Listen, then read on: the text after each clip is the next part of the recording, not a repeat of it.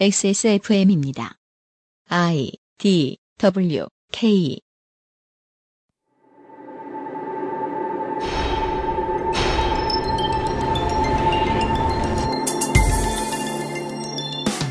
야당이 보여준 필리버스터의 결기를 청취자 여러분의 주변 사람들은 어떻게 보던가요?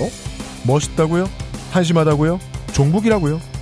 여당이 통과시키려던 야당이 막아서려던 법의 실체를 정확히 알고 계신 분은 몇 분이나 보셨습니까? 총선이 다가옵니다. 국회에 저들은 왜 무엇을 하기 위해 정치를 하는 것이며 우리는 왜 투표로 그들을 뽑거나 말거나 해야 하는지 시사 프로그램을 꼬박꼬박 챙겨 듣고 계신 여러분 이 기초적인 질문에 답변하실 수 있습니까?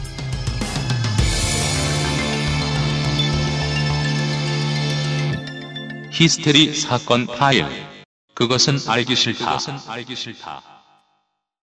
본능적으로 그것은 알기 싫다 땡땡땡 B회를 들으시는 분들은 파블로브의 개처럼 굽니다.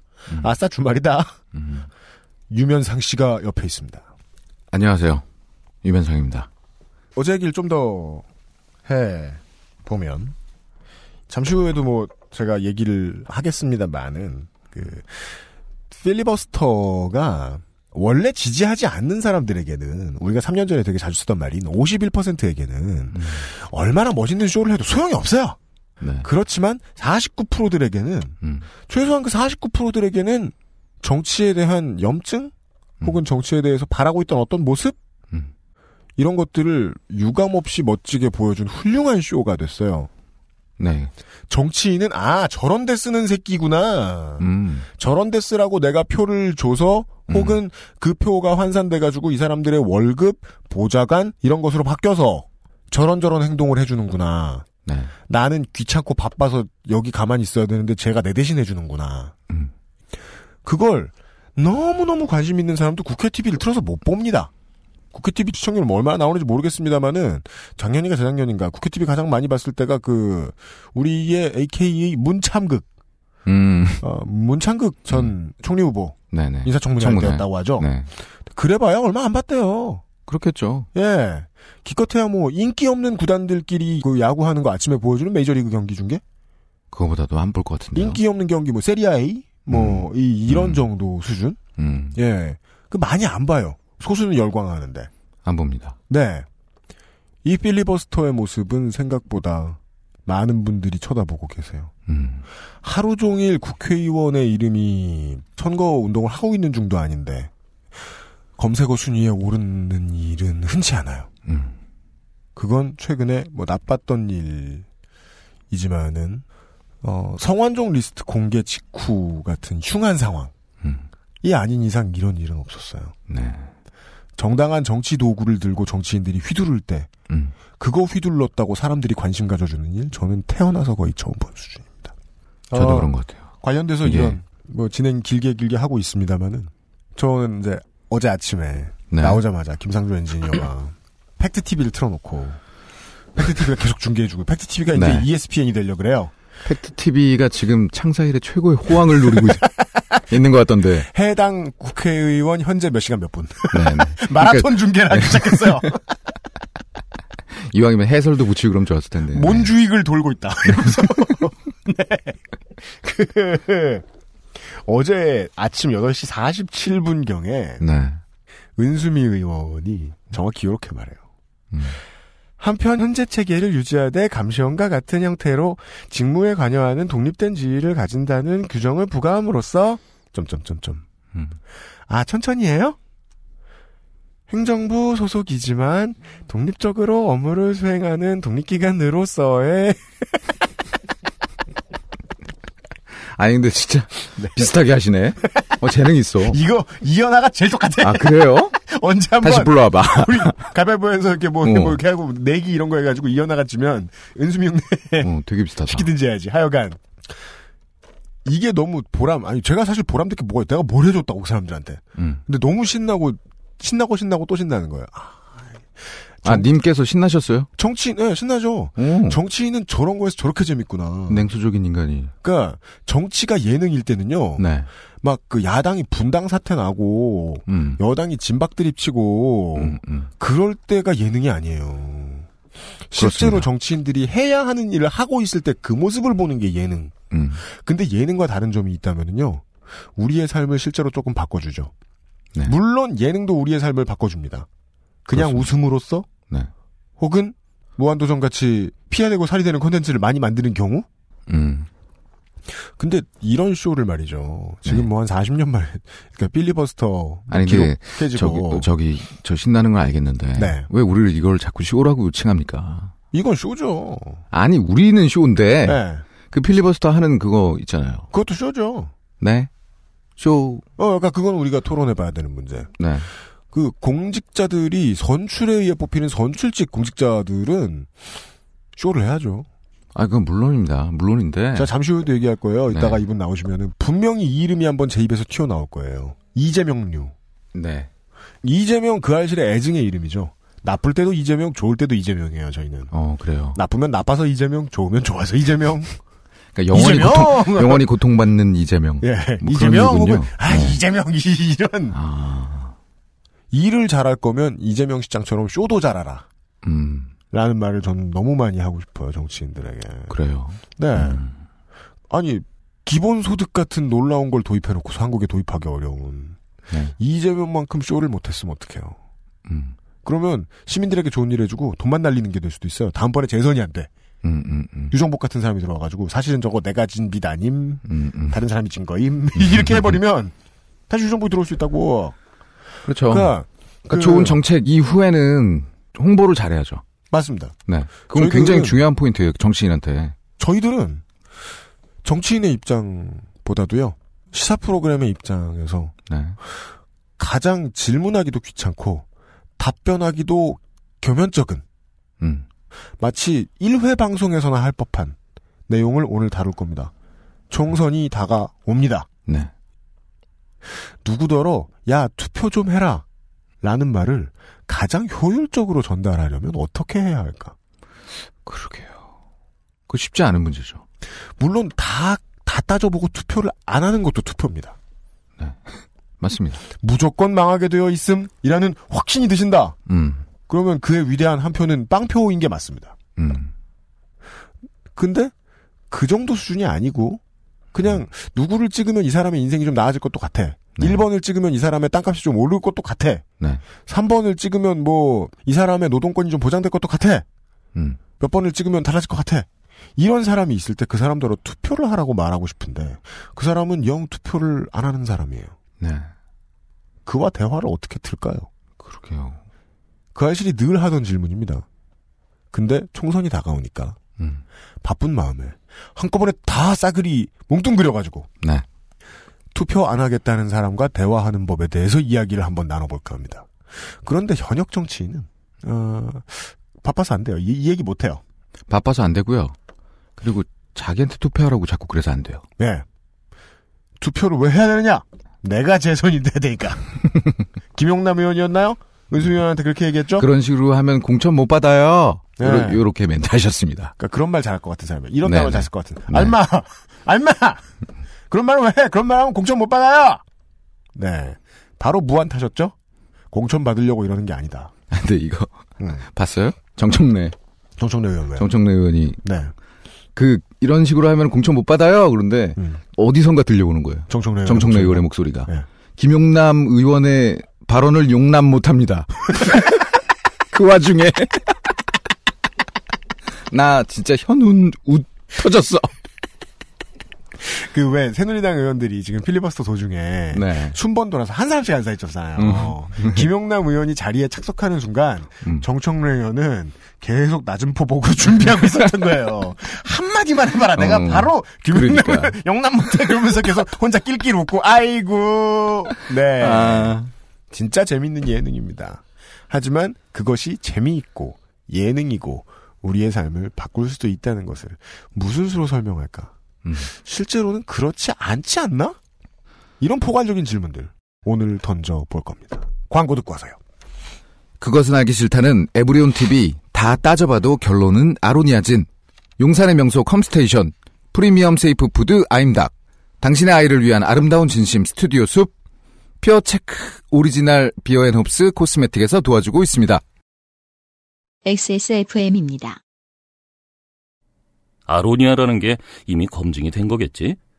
원산지 사람들은 사실 신경도 안 쓰는 거 아닐까? 육식을 많이 하는 사람들이니까 고혈압 예방에 좋다거나 체르노빌의 방사능 오염 생존자들 치료제 정도로 쓴다거나 그 정도는 돼야 믿고 먹지. 다 알아보셨나요? 다 사실입니다. 언제까지나 마지막 선택. 아로니아 진. 살찔까봐 걱정되지만 야식과 맥주 한 잔을 포기할 수 없다면 프리미엄 safe food 아임닭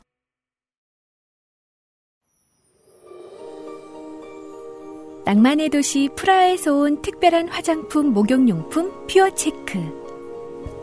마뉴팍투라의 수출용 제품을 합리적인 가격으로 국내에서도 만날 수 있습니다. 인터넷 검색창에 퓨어체크 또는 마뉴팍투라로 검색하세요.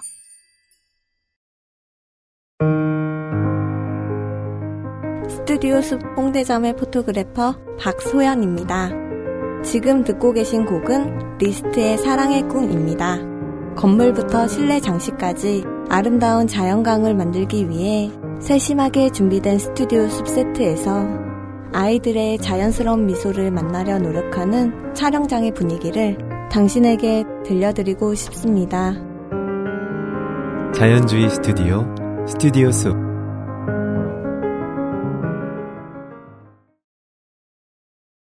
저희들은 다시 과거로 돌아와 좀 전에 인사를 드리기 3시간쯤 전입니다. 지금 현재는 요실금 속옷을 든든히 착용하고 계신 정의당의 박원석 의원이 필리버스터를 진행하고 있는 중입니다. 그러나 지금 많은 분들이 어, 팩트 TV를 껐어요. 음. 은수미는 내려가고. 아 정말요? 예. 아, 조회수가 상당히 줄어들었다. 아, 네. 아니, 팬티까지 착용하고 하셨는데. 위에 바지를 입으셔서 그런 것은 아닌가. 그러니까 저희들이 뭐 한두 해 말씀드리는 것도 아니고 네. 현행 시사를 웬만하면 이렇게 바쁘게 따라가지는 않는데 그러게요. 네. 오늘도 사실 그러려던 건 아니었잖아요. 전혀 계획이 네. 좀다 뒤집어졌죠. 갑자기 어저께 밤에 그냥 네. 이게 시작되는 바람에요. 더불어민주당 아니라 심지어 뭐 진보 네트워크 참여연대에서 지적해 주셨지만 이 필리버스터가 없었으면 이 쇼가 없었으면 이제 아까 앞에 말씀드린 거 또 말씀드려 죄송스럽습니다. 정치라는 쇼는 확실히 쇼를 사랑하는 기획자가 필요합니다. 매우. 음. 덕분에 저희가 여러분을 본의 아니게 하루 일찍 이번 주에는 찾아뵙게 되었다는 것을 다시 한번 알려드리면서 원래 준비했던 방송대로 갈 겁니다. 그렇습니다. 네. 이번 회에 특히나 제목을 보신 분들도 아시겠지만 음. 이 얘기를 굳이 뭐하라고 앉았냐 아, 시사 프로그램의 첫 회면 모를까 음. 아니면은 뭐 정당의 아젠다 설파하는 그냥 뭐 1, 2분짜리 동영상이면 모를까 음. 왜 투표를 거들먹거리고 그러냐 음. 근데 저희들은 이미 지금 아시다시피 저희의 오리지널 콘텐츠죠 예, 곧 이제 선거 방송을 앞두고 있기도 하고 다른 어떤 때보다도 사표 심리가 심한 시즌입니다 그렇습니다. 네. 이 필리버스터 나오는 것을 보시고도 음. 어, 상당히 많은 분들이 그래도 어차피 진다. 음. 최근에 뭐 이런 얘기도 들었어요. 의사 진행 방해는 음. 어느 정도의 의석만 가지고 있어도 웬만하면 할 수 있어요. 네. 우리나라 같은 구조에서는 웬만하면 3당이 존재했죠, 그동안. 네. 3당에서 막 미쳐 날 뛰어도 할 수는 있어요. 적당히 야당이 제1야당이 편들어주면. 네. 네. 그런데 20대부터는 그것도 안 될 만큼 음. 권력이 한쪽으로 치중될 것이다. 라고 예측하는 분들이 많습니다. 음. 까놓고 얘기하죠. 방금 전에 저희가 점심을 먹고 왔는데 어, 유면상 씨가 피감금이니 그런 말씀을 하셨어요. 안철수 의원이 되겠느냐? 저희 이런 얘기 별로 이제 노인네들 같아서 안 하려고 그러는데 왜 예시를 하세요? 들려고 예시를 얘기를 들려고 밥 먹을 때 보는 한 거예요. 얘기를? 노원병에 네. 안철수 의원이 이길 수 있겠느냐? 음. 아니다. 이준석 소장이 될 것이다. 음. 예. 그 양반도 소장이에요? 뭐 또 소가 있나 봐요, 또 아, 어디 네. 향소 부곡인지는 모르겠지만, 아, 그러면 나는 그냥 민주당 그분 누구시죠? 이동학 씨? 네, 이동학 예비 후보 말고 안철수를 찍어야겠다. 만약 왜? 나라면 그렇죠. 왜? 질까봐. 음. 1번이 될까봐. 그니까, 너무 내가. 지- 너무, 너무, 그니까, 나의 최악이 될까봐. 음. 라고 표현해야죠. 예. 네, 네, 네. 근데 그 표심이 작동한다는 거는요. 네, 네. 뒤집어서 얘기해 보면 거기까지도 인정 못 하시겠는 분들은 투표 안 하러 가실 수 있다는 거예요. 그렇죠. 20대 총선에 매우 중요한 이제 저희들이 총선 방송 들어가면 이런 정도까지 얘기는 못 합니다. 사견이니까. 20대 총선에 매우 중요한 코드입니다. 정치에 관심을 가지고 있는 사람이 투표를 하지 않는 비율이 매우 높을 것이다. 음. 지난번 730 재보선이 그것을 이야기해 줬습니다. 광주 서구에서 권은희 의원이 몰표를 받았지만 음. 실제로는 20%도 안 되는 투표율을 음. 광주가 보여주면서 네네. 이따위로 공천할 거면 이런 식으로 잡음 생기게 만들 거면 투표 안 하겠다. 라는 의사를 사람들이 밝힌다는 거예요. 그게 점점- 무서운 점은 정치에 관심이 있는 사람들이 투표를 안 하겠다. 음. 그게 더 무섭네요. 네. 일단은 투표할 때 딴 데 놀러 가야지 이럴 사람들이 투표를 안 하는 거. 그 사람들 안 그리워요. 음. 근데 정치를 평소에 관심 있게 지켜보다가 네. 막 짜증이 막 솟구쳐. 그래서 이번엔 나 진짜 투표 안 할 거야. 네. 그런 사람들이 늘고 있다. 늘고 있을 겁니다. 그러면 우리는 왜 투표를 해야 됩니까? 가르쳐 주세요. 그 답을 듣자니 현역 의원들을 불러올 수 없습니다. 그렇습니다. 네. 그분들은 무조건 투표하라고 해야 그러니까. 결과 네. 결론이 뻔하기 때문입니다. 네. 나를- 찍어달라고- 나를 찍기 위하여. 예, 예. 그렇습니다. 기왕 투표하실 거 장하나 의원이 갑자기 나와가지고 음, 노원 갑으로 와주십시오. 음. 우리 전입신고도 하고. 지난 음, 주차에 음, 음. 우리 은수미 의원 맞아. 목소리 나왔죠? 오늘 네. 신기록, 현재까지 신기록, 잘 들린다는. 네. 예, 뿌잉뿌잉만 안 하셨어도, 맞습니다. 네, 이름을 지우질 않았을 텐데. 아, 지난 회에 청취자 여러분들이 들으셨던 그 은수미 의원의 목소리에 은수미입니다가 안 들어갔다는 사실을 지금 눈치채셨는지 모르겠습니다. 은수미입니다. 후원 많이 해주세요. 뿌잉뿌잉. 이게 잘렸습니다. 네. 여간에 현역 정치인을 불러올 순 없었습니다. 그리고 요새 요런 얘기는 사견입니다. 음, 아, 정의당이 여러모로 저를 좋아해요. 그것은 알기 싫다를 좋아해요. 왜요? 정치 카페를 싫어요. 좋아, 좋아하는 것 같진 않아요. 정치 카페에 정의당 그 근거 없는 얘기 하지 마세요. 아니야 정의당의 정치인들이 정치 카페에서 길을 못 펴요. 아, 진짜예요. 위험한 정의- 얘기네요. 정의당 본 정의당 본사랜다. 네, 정의당 중앙당에서 놀랐어요. 서기호 의원님이 이렇게 재밌는 사람이었구나. 어, 정치 카페 가서 한낮 장치 노는 말 하고 오시다가 아, 거기만 가시면은, 네. 무슨, 재미가 사라지고. 네, 정의당 소속 음. 정치인의 예능감을 제대로 보여주는 데에는 네. 이상하게도 그 알실 만한 곳이 없다. 음흠. 라는 추천이 줄을 이었는지 네. 저희들이 아, 이런 류의 방송을 준비한다고 소문을 별로 내지도 않았는데 음. 이분이 끌려 들어왔어요. 저희의 투망에. 음, 아, 누구시죠? 사실은 본 PD가 가장 부르기 싫어하는 패턴의 정치인입니다. 음. 아, 그런 패턴의 정치인은 어떤 겁니까? 미디어에 너무 많이 노출돼요. 아, 한 일에 비해서. 유명한 사람 되게 싫어하고. 네. 네, 네. 그 UMC의 특징이죠. 네. 네. 민주노동당 시절 음, 노회찬 심상정의 첫 원내 진입 이후 음, 개인의 이름으로 정치인으로서 개인의 자력으로 음, 가장 많이 알려진 음. 정가의 개인 정의당에서는 에, 청년미래연구소 정의당 청년 뭐죠? 미래정치센터입니다. 청년 미래정치 죄송합니다. 예, 청년자 없고요. 그냥 아, 미래정치센터입니다. 네. 어, 정의당 미래정치센터의 조성주 소장께서 이 자리에 나와주셨습니다. 반갑습니다. 예, 반갑습니다. 어서 오십시오. 네. 네. 아, 제가 그것은 알기 싫다가 아니라 이제 그것이 알기 싫다라고 네, 이게 네. 오타를 내니까 이제 반대로 보복을 하시는지 네. 미- 어, 청년 미래 연구소라고 네. 그렇습니다. 청년 비례? 지청구를 잡숫고 시작을 하셨습니다. 네. 저희들 뭐 녹음하는 날짜 저희들은 이제 수요일이니까 그 아침부터 잠은 주무신 겁니까? 아 조금 잤어요. 예, 조금 음. 자고 왔습니다. 그 어제, 계속 국회 밖에 계셨죠?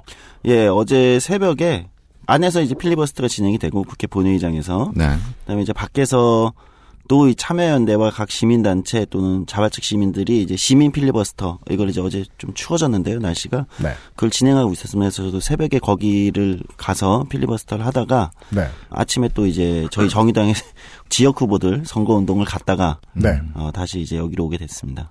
정의당 지역 후보 어느 동네까지 가셨어요? 구로에 갔습니다. 구로 아, 멀리까지 못 가고 구로에 저희 출마한 후보가 있어가지고요 이호성 네. 후보라고. 예. 음. 음. 아, 원래 뭐 정가는 6개월이 뭡니까? 1년 전이면 총선 모드이기는 합니다. 그래서 이렇게 의제가 있을 때 야당이 단일 대우인 것처럼 이렇게 모이고 뭔가 모여서 소리내고 이런 거 보기가 되게 힘들어요. 음. 시민의 입장에서 보기에 이런 일 정말 흔치 않은 일이거든요. 그렇죠. 예. 예. 그 정의당도 이거 사전 계획 되셨던 겁니까? 이게 아마 더민주당도 그렇고 정의당도 그렇고 뭐 오래전부터 기획이 되거나 그런 건 아닌 걸로 알고 있고요. 네. 어제 이제 시작한 거잖아요. 제가 알기로 아마 어제 오전 정도에 음, 아주 빠르게 논의가 되면서 음. 어제 한 저녁쯤에 정의당도 필리버스터 들어가자. 네. 예를 들면 민주당도 필리버스터 들어간다는 결정이 되고 네, 네. 그렇게 들어간 걸로 알고 있습니다. 이게 사전 계획이 생각보다 빠르게 되지 그게 않는 것 같습니다. 이종걸 원내대표가 더민주에 음. 그분이 갑자기 필리버스터 할래? 이래가 시작됐다는데요? 그 느린 말투로 필리버스터 뭐 이런 식으로 나 정도는 느리게 말해야 네네 길게 진행. 그렇다고 언론에 나와 있더라고요. 아, 예. 그래. 그러니까 네네. 이게 정가라는 것이 그런 게 있는 거잖아요. 그러니까 우발적 네네. 요소에서 출발해서 그간에 있던 각종 이슈들이 이렇게 빨려 들어오면서 네. 음. 굉장히 큰 뭔가 사건이 터지는 이런 경우들은 이 정치의 뭐 어떻게 보면 매력이랄까요? 네, 그런- 맞습니까? 네. 그래서 정치에 설명할 수 없는 힘. 뭐 이런 거 아니겠습니까? 관련해서 한 가지만 더 주자면 네. 경선 모드일 때는 이런데 협조받기 힘듭니다. 사장님들이라고 말하죠. 보통 의원님들을 예, 예. 영감님들한테.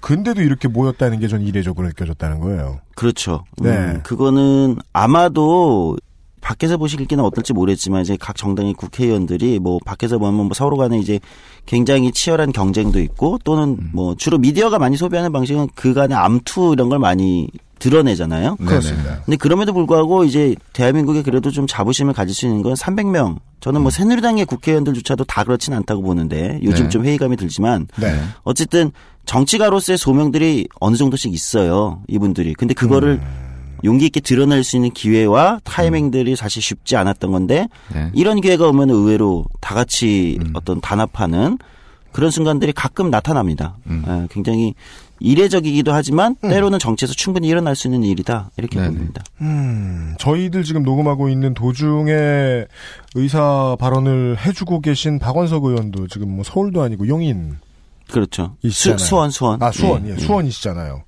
끝나고 또 날아가실 텐데. 음. 그렇죠. 근데 아마도 앞에 지금 보니까 은수미 의원님이 10시간 10분 정도를 하신 것 같아요. 이게 지금 뭐 무슨 올림픽 같아요. 예. 초단 초단위로 알고 있어야 될 것 같아. 오늘 10시간 18분이죠. 지금 한국 18 기록 분입니까? 한국 기록 잡았죠. 아, 한국 예, 기록이 현재까지 한국 기록을 잡았어요. 네네. 그러니까 이제 첫 타자로 나오셨던 자, 어제 밤에 시작한 이제 네. 민, 더민주당의 김강진 의원이 이제 5시간 20분인가 하시면서 이제 부인이 대신 전 김대중 대통령의 네, 기록을 네, 네. 깼고 네. 그다음에 이제 잠깐 한 2시간 정도 국민의당의 문병호 의원님께서 하셨고 네. 은수미 의원님이 이제 10시간 20분을 하셔서 한국 신기록 이게 신기록 뭐 이렇게 처럼 얘기하는 건 좀 그렇긴 한데요. 어쨌든 굉장히 감동적인 음. 연설로 네. 마지막을 매짐하시면서 이제 끝냈어요. 근데 이제 이게 저는 8시간을 넘어가면서부터 제가 이제 걱정하기 시작했던 건 저 은수미 의원님의 이제 체력 제가 이제 사적인 인연이 있는 분이라서 네, 네. 체력이나 건강도 걱정을 했지만 제가 더 걱정했던 건 이제 뒤에 타자로 남아 있는 박원석 의원이었습니다. 지금 하고 계실 텐데요. 네, 그렇죠. 왜냐면 이제 앞에서 10시간 20분을 하고 나서 뒤에 사람이 느끼는 부담감이 어마어마할 거거든요. 그러니까요. 이게 5시간만 하고 내려가기에는 너무 적고 10시간을 넘겨야 될 텐데 네. 이게 가지는 이제 부담감이 굉장히 클 거고 그래서 뭐 아마 비정의 무기를 또 착용하시고 들어간 네. 걸로 예. 음, 그렇게 알고 있습니다. 그 제가 이 건을 이제 쇼로서 높이 평가했고 계속 주목을 하고 있는 이유가 이제 전회에 다른 출연하신 분들하고 이야기를 나누었는데 정치부 기자들도 이런 쇼는 흥행이 될 것 같으니까 웬만하면 야당은 중앙당에서 싸우는 모습만 보여주고 혹은 뭐 이번에 합의된 지역구 얘기만 간단하게 해주고 정가를 스케치할 때 웬만하면 야당 입맛에 맞게 안 해준단 말입니다. 잔소리 듣는 것도 힘들고 음. 윗선에서 뭐라고 하니까. 근데 이번 건은 정치부 기자들이 본능적으로 너무 장사가 잘 되시오니까 카메라를 들고 가요. 방송 카메라를 들고 갑니다.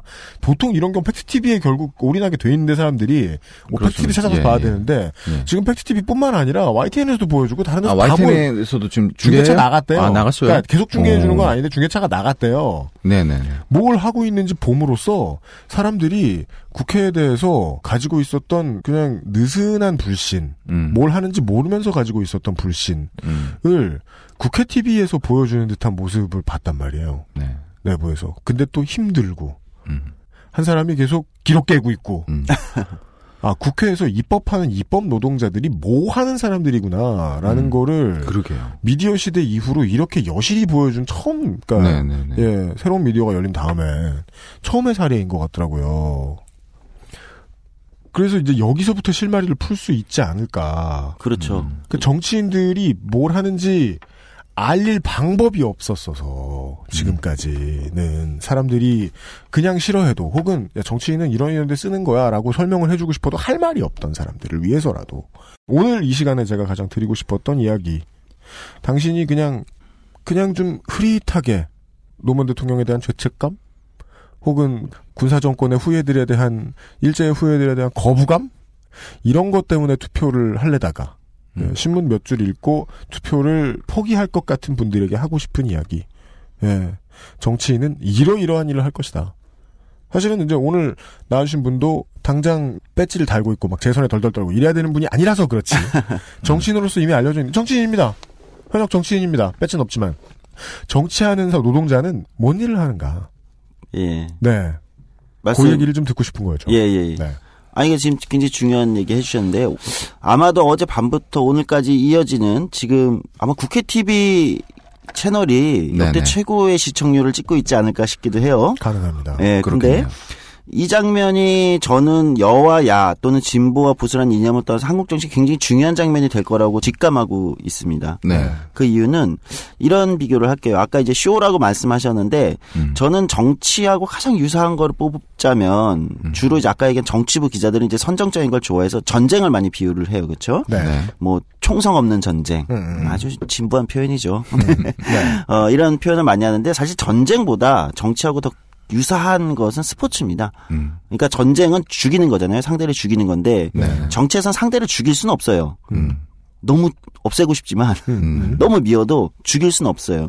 음. 그리고 룰이 있죠, 룰. 음. 코트 안에 어떤 이제 또는 네. 야구장 그라운드 안에 룰이라는 게 존재하는 게 어쨌든 민주주의 정치라는 거죠. 네. 그 안에서 이제 스포츠와 같은 거죠. 팀과 팀이 이제 대결을 하는 겁니다. 음. 근데 이렇게 생각을 해보자고요. 어떤 경기가 열리는데 아니, 한쪽이 계속 질 수도 있어요. 음. 뭐 야당이라는 팀이 하나 있고 여당이라는 팀이 있는데 야당이 계속 질 수도 있어요. 음. 근데 만약 지기만 한다고 그러면 그게 엉망인 거냐? 그 아까 이제 MC께서는 LG 팬이라고 제가 얼핏 아. 들은 것 같은데 아니에요. 아니에요? 아, 이거 넥센입니다. 예. 넥센이에요? 네, 네. 저는 저는 하나 팬이에요. 아, 네. 아이고. 몇 이런- 년 전까지 이제 하나 팬들의 이제 이 고뇌가 있었죠. 음. 뭐 몇년 야구를 작년까지요. 예 그렇죠. 네. 작년 전까지만 해도 이건 뭐 거의 하나 팬으로서 몇 팬은 년간 팬, 저는 팬이신가 봐. 네. 이화를 굉장한 시켜요. 이게 네. 있었어요. 근데 흥민과 한화가 연전 연패를 하는 순간에도 어느 시기가 지나면서부터 관중이 늘기 시작했어요. 네. 관중이 굉장히 맞습니다. 늘고 관중들의 열정적인 어떤 이 응원이나 이런 게 딴 팀 못지않게 올라왔거든요. 그건 뭐냐면 이제 팀이 최하위여도 팀이 연전 연패를 하더라도 끝까지 어떤 경기를 보여주냐에 따라서 사실은 보고 있는 사람들은 이 스포츠의 매력을 느끼고 여기에 함께 팬으로서 또는 응원하는 사람으로서 참여하고 싶어하고 이걸 느끼게 된다는 거죠. 이걸 정치랑 비교하면 좋은 싸움이 일어날 때, 그러니까 좋은 경기, 멋진 경기가 일어나면 이 순간 시민들이 정치 효능감을 느끼는 겁니다. 음. 아, 저기가 이 문제가 중요한 문제구나. 저렇게 좋은 경기, 절박한 싸움을 하고 있는 걸 보니 이 문제가 중요한 문제구나. 내가 뛰어들어야 되는 문제구나. 내가 참여해야 되는 문제를 느끼게 되면서 정치 효능감이라고 보통 얘기하는 이걸 느끼면서 그 안으로 들어가죠. 근데 저는 오늘하고 어제 일어났던 요일이 아마 많은 시민들에게 이건 야권만을 떠나서 네. 야당 지지자들만이 아니라 전체 시민들에게 아 정치가 굉장히 중요한 문제를 다루고 있구나. 저기서 10시간을 한 사람이 음. 네. 저렇게 절박한 이야기를 하면서 연이어서 필리버스터를 하는 걸 보면서 저 문제는 중요한 문제구나. 저것이 국회 본회의장이 국회의원들이 가끔 그 언론 카메라가 잡아내는 뭐 핸드폰으로 이상한 것 네. 보고 뭐 예를 들면 뭐 졸고 있고 이런 게 아니라 네. 네. 저기가 저렇게 중요한 문제를 다루는 곳인구나를 느낄 수 있는 음. 장면이 아닐까. 저는 그렇게 생각하고 있습니다. 정치의 효능감이라 하시면 네. 표를 투자한 보람에 대한 그렇죠. 이야기. 네. 음, 스포츠 비유하셨는데 네. 사람들이 생각하는 우리나라 정치라는 룰을 가지고 있는 스포츠 리그죠 리그. 이 리그는 이제 뭐 이렇게 비교해 볼까요? 셀러리 캡에 제한이 없습니다. 음. 유럽 축구 같죠. 현질템 센 쪽이 이기는 게임이라고 보잖아요. 정치를 음, 그렇죠. 조금 아는 사람들의 정치 피로감은 보통 거기에서도 많이 옵니다. 음. 이길 수 없는 상대와 싸우고 있는. 듯한. 음. 예. 그 문제를 설득하려면 어떻게 할까요? 저는 근데 이 민주주의 정치의 가장 큰 매력이 뭐냐. 네. 언제든 교체가 가능하다는 겁니다. 음. 그러니까 민주주의라는 건 사람들은 많이 이제 1인 1표가 중요하다고 했는데 1인 1표 저는 굉장히 중요한 근간이라고 생각하고요. 민주주의에. 네. 네. 저는 거의 이제 숫자만 조직할 수 있으면 네가 권력 가질 수 있어. 그러니까 예를 돈이 아니라 물론 숫자를 조직하는데 돈이라는 자원이 굉장히 중요할 수도 있고 그러나 민주주의 정치라는 것이 만들어질 때 처음에도 다 돈이었죠. 또는 명성. 물론 그때는 돈과 명성이 같은 거였을 거예요. 네. 그러니까 민주주의 초기에는 귀족들이 주로 국회의원이 됐죠. 맞습니다. 근데 이게 한번 뒤집혀지죠. 돈과 명성을 엎을 수 있는 유일한 게 하나가 등장한 거예요. 숫자를 조직하는 데 있어서 뭐냐? 조직이라는 겁니다. 조직. 조직으로 돈과 명성을 압도해 버리는 경우가 탄생한 거죠. 이게 이제 소위 말하는 파티, 대중정당의 탄생이거든요. 네. 그러니까 쪽수를 이게 좀 방송 용어로 네, 적절할지 모르는데요. 적당합니다. 쪽수를 많이 모을 수 있는 특별한 조직들이 있었다는 거예요. 이제 근대 산업화 이후에는 예를 들면 노동조합 같은 게 그런 역할이었고요. 네. 또는 뭐 미국 정치에서 machine이라고 얘기하는 가끔 이제 뭐 미드 제가 좋아하는데 보드워크 엠파이어나 예를 들면 음, 이 네. 갱스 오브 뉴욕에서 이제 나오는 네. 그 이민자들을 확 모아가지고 음, 이 machine이라고 하는 이런 조직들이 등장하면서 소위 말하는 운동권 용어일 수 있는데 이제 대중단체 또는 대중조직이라는 게 등장하면서 돈과 명성을 엎을 수 있는 기회가 생겼던 건데 늘 이기진 않습니다. 그러면서 돈과 명성이 있던 귀족들도 어쩔 수 없이 정당이란 거를 만들게 됩니다. 자기들도 어쨌든 숫자를 모아야 되니까 민주주의의 중요한 원칙 중 하나인 거거든요. 그래서 민주주의는 저는 이길 수 없는 상대는 없다. 누가 어떤 방식으로 숫자를 많이 모으냐는 방법론의 차이는 있을 수 있지만 숫자를 많이 모으는 쪽이 교체가 가능하다. 권력의 교체가 가능하다는 이것이 가장 큰 매력이 아닐까. 저는 그렇게 생각하고 있습니다. 그 숫자를 어떻게 만드느냐를 고민하시다 말고 투표를 포기하시는 분들이 많이 있습니다. 제일 많죠. 네. 그 얘기요. 네. 대중 조직화로 대중 조직화가 정직하게 성공해서 1인 1표제가 가질 수 있는 힘, 시너지를 얻는다면 자본을 쥔 쪽은 승리할 방법이 없습니다. 원칙적으로는. 네, 원칙적으로는. 자본은 소수만 줄 수 있는 거니까요. 그럼에도 불구하고 우리는 거대 여당의 탄생을 목전에 두고 있다고 생각하는 분들을 상대로 방송을 하고 있죠, 저는. 어, 고만 딴지 걸까요? 아니요, 중요한 겁니다. 근데 그거는 네. 뭐 미국의 정치학자인 샤츠 슈나이더 같은 사람들도 이제 그걸 일일이 분석을 해본 거예요. 네. 과연 이제 기업 권력이 미국의 공화당이라는 친기업적인 정당에 얼마큼의 영향력을 행사하는가. 네. 그러니까 보통 일반적인 인식이 그렇잖아요. 거대 기업 권력이 공화당을 뒤에서 뭔가 미드나 영화 보면 많이 나오는 이렇게 네네. 지배하고 조종하고 있다. 네. 근데 이제 이 세계적인 정치학자인 샤츠 슈나이더의 분석은 결과는 뭐냐면 그렇지가 않더라.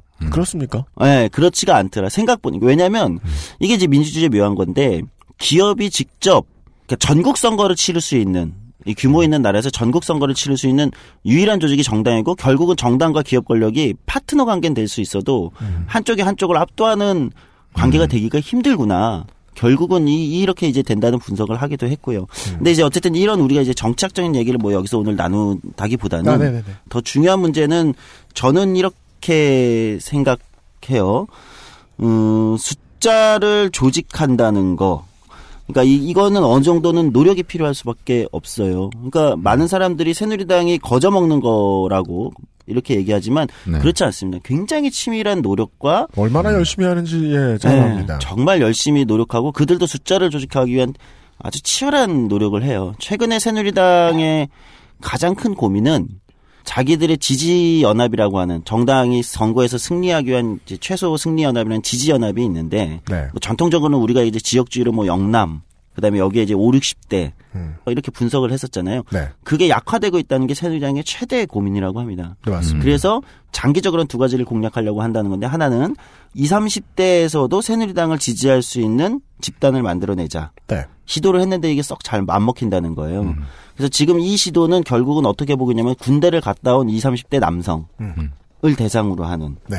최근에 이제 군대 문제 이런 게 굉장히 그 휘발성이 강한 문제잖아요. 음. 이쪽을 시도했는데 결국 이제 탄생한 거는 어 1배밖에 안 되더라. 그렇죠. 여기서 이제 또 좌절을 하고 있다는 거예요. 음. 또 하나는 이제 최근에 뭐 조선족 뭐이 네, 이제 네, 네. 표현이 좀 그렇지만 어쨌든 한국에 있는 이제 외국인 노동자라고 할 수 있는 이 사람들에 대한 문제 이걸 이제 또 새롭게 끌고 오는 이유도 네. 자신들의 기존의 전통적인 지지연합 영남에서의 개혁적 요구가 생각보다 음. 이게 지금 경남 쪽 가면은 그래도 야당이 40% 35% 이상을 가져갈 수 있거든요. 네. 예전처럼 눌러버릴 수 없다는 게 이제 증명이 되니까 음. 다른 걸 찾게 된다는 거죠. 그래서 계속 동원하는데 계속 잘 안 된다는 거예요. 새누리당이.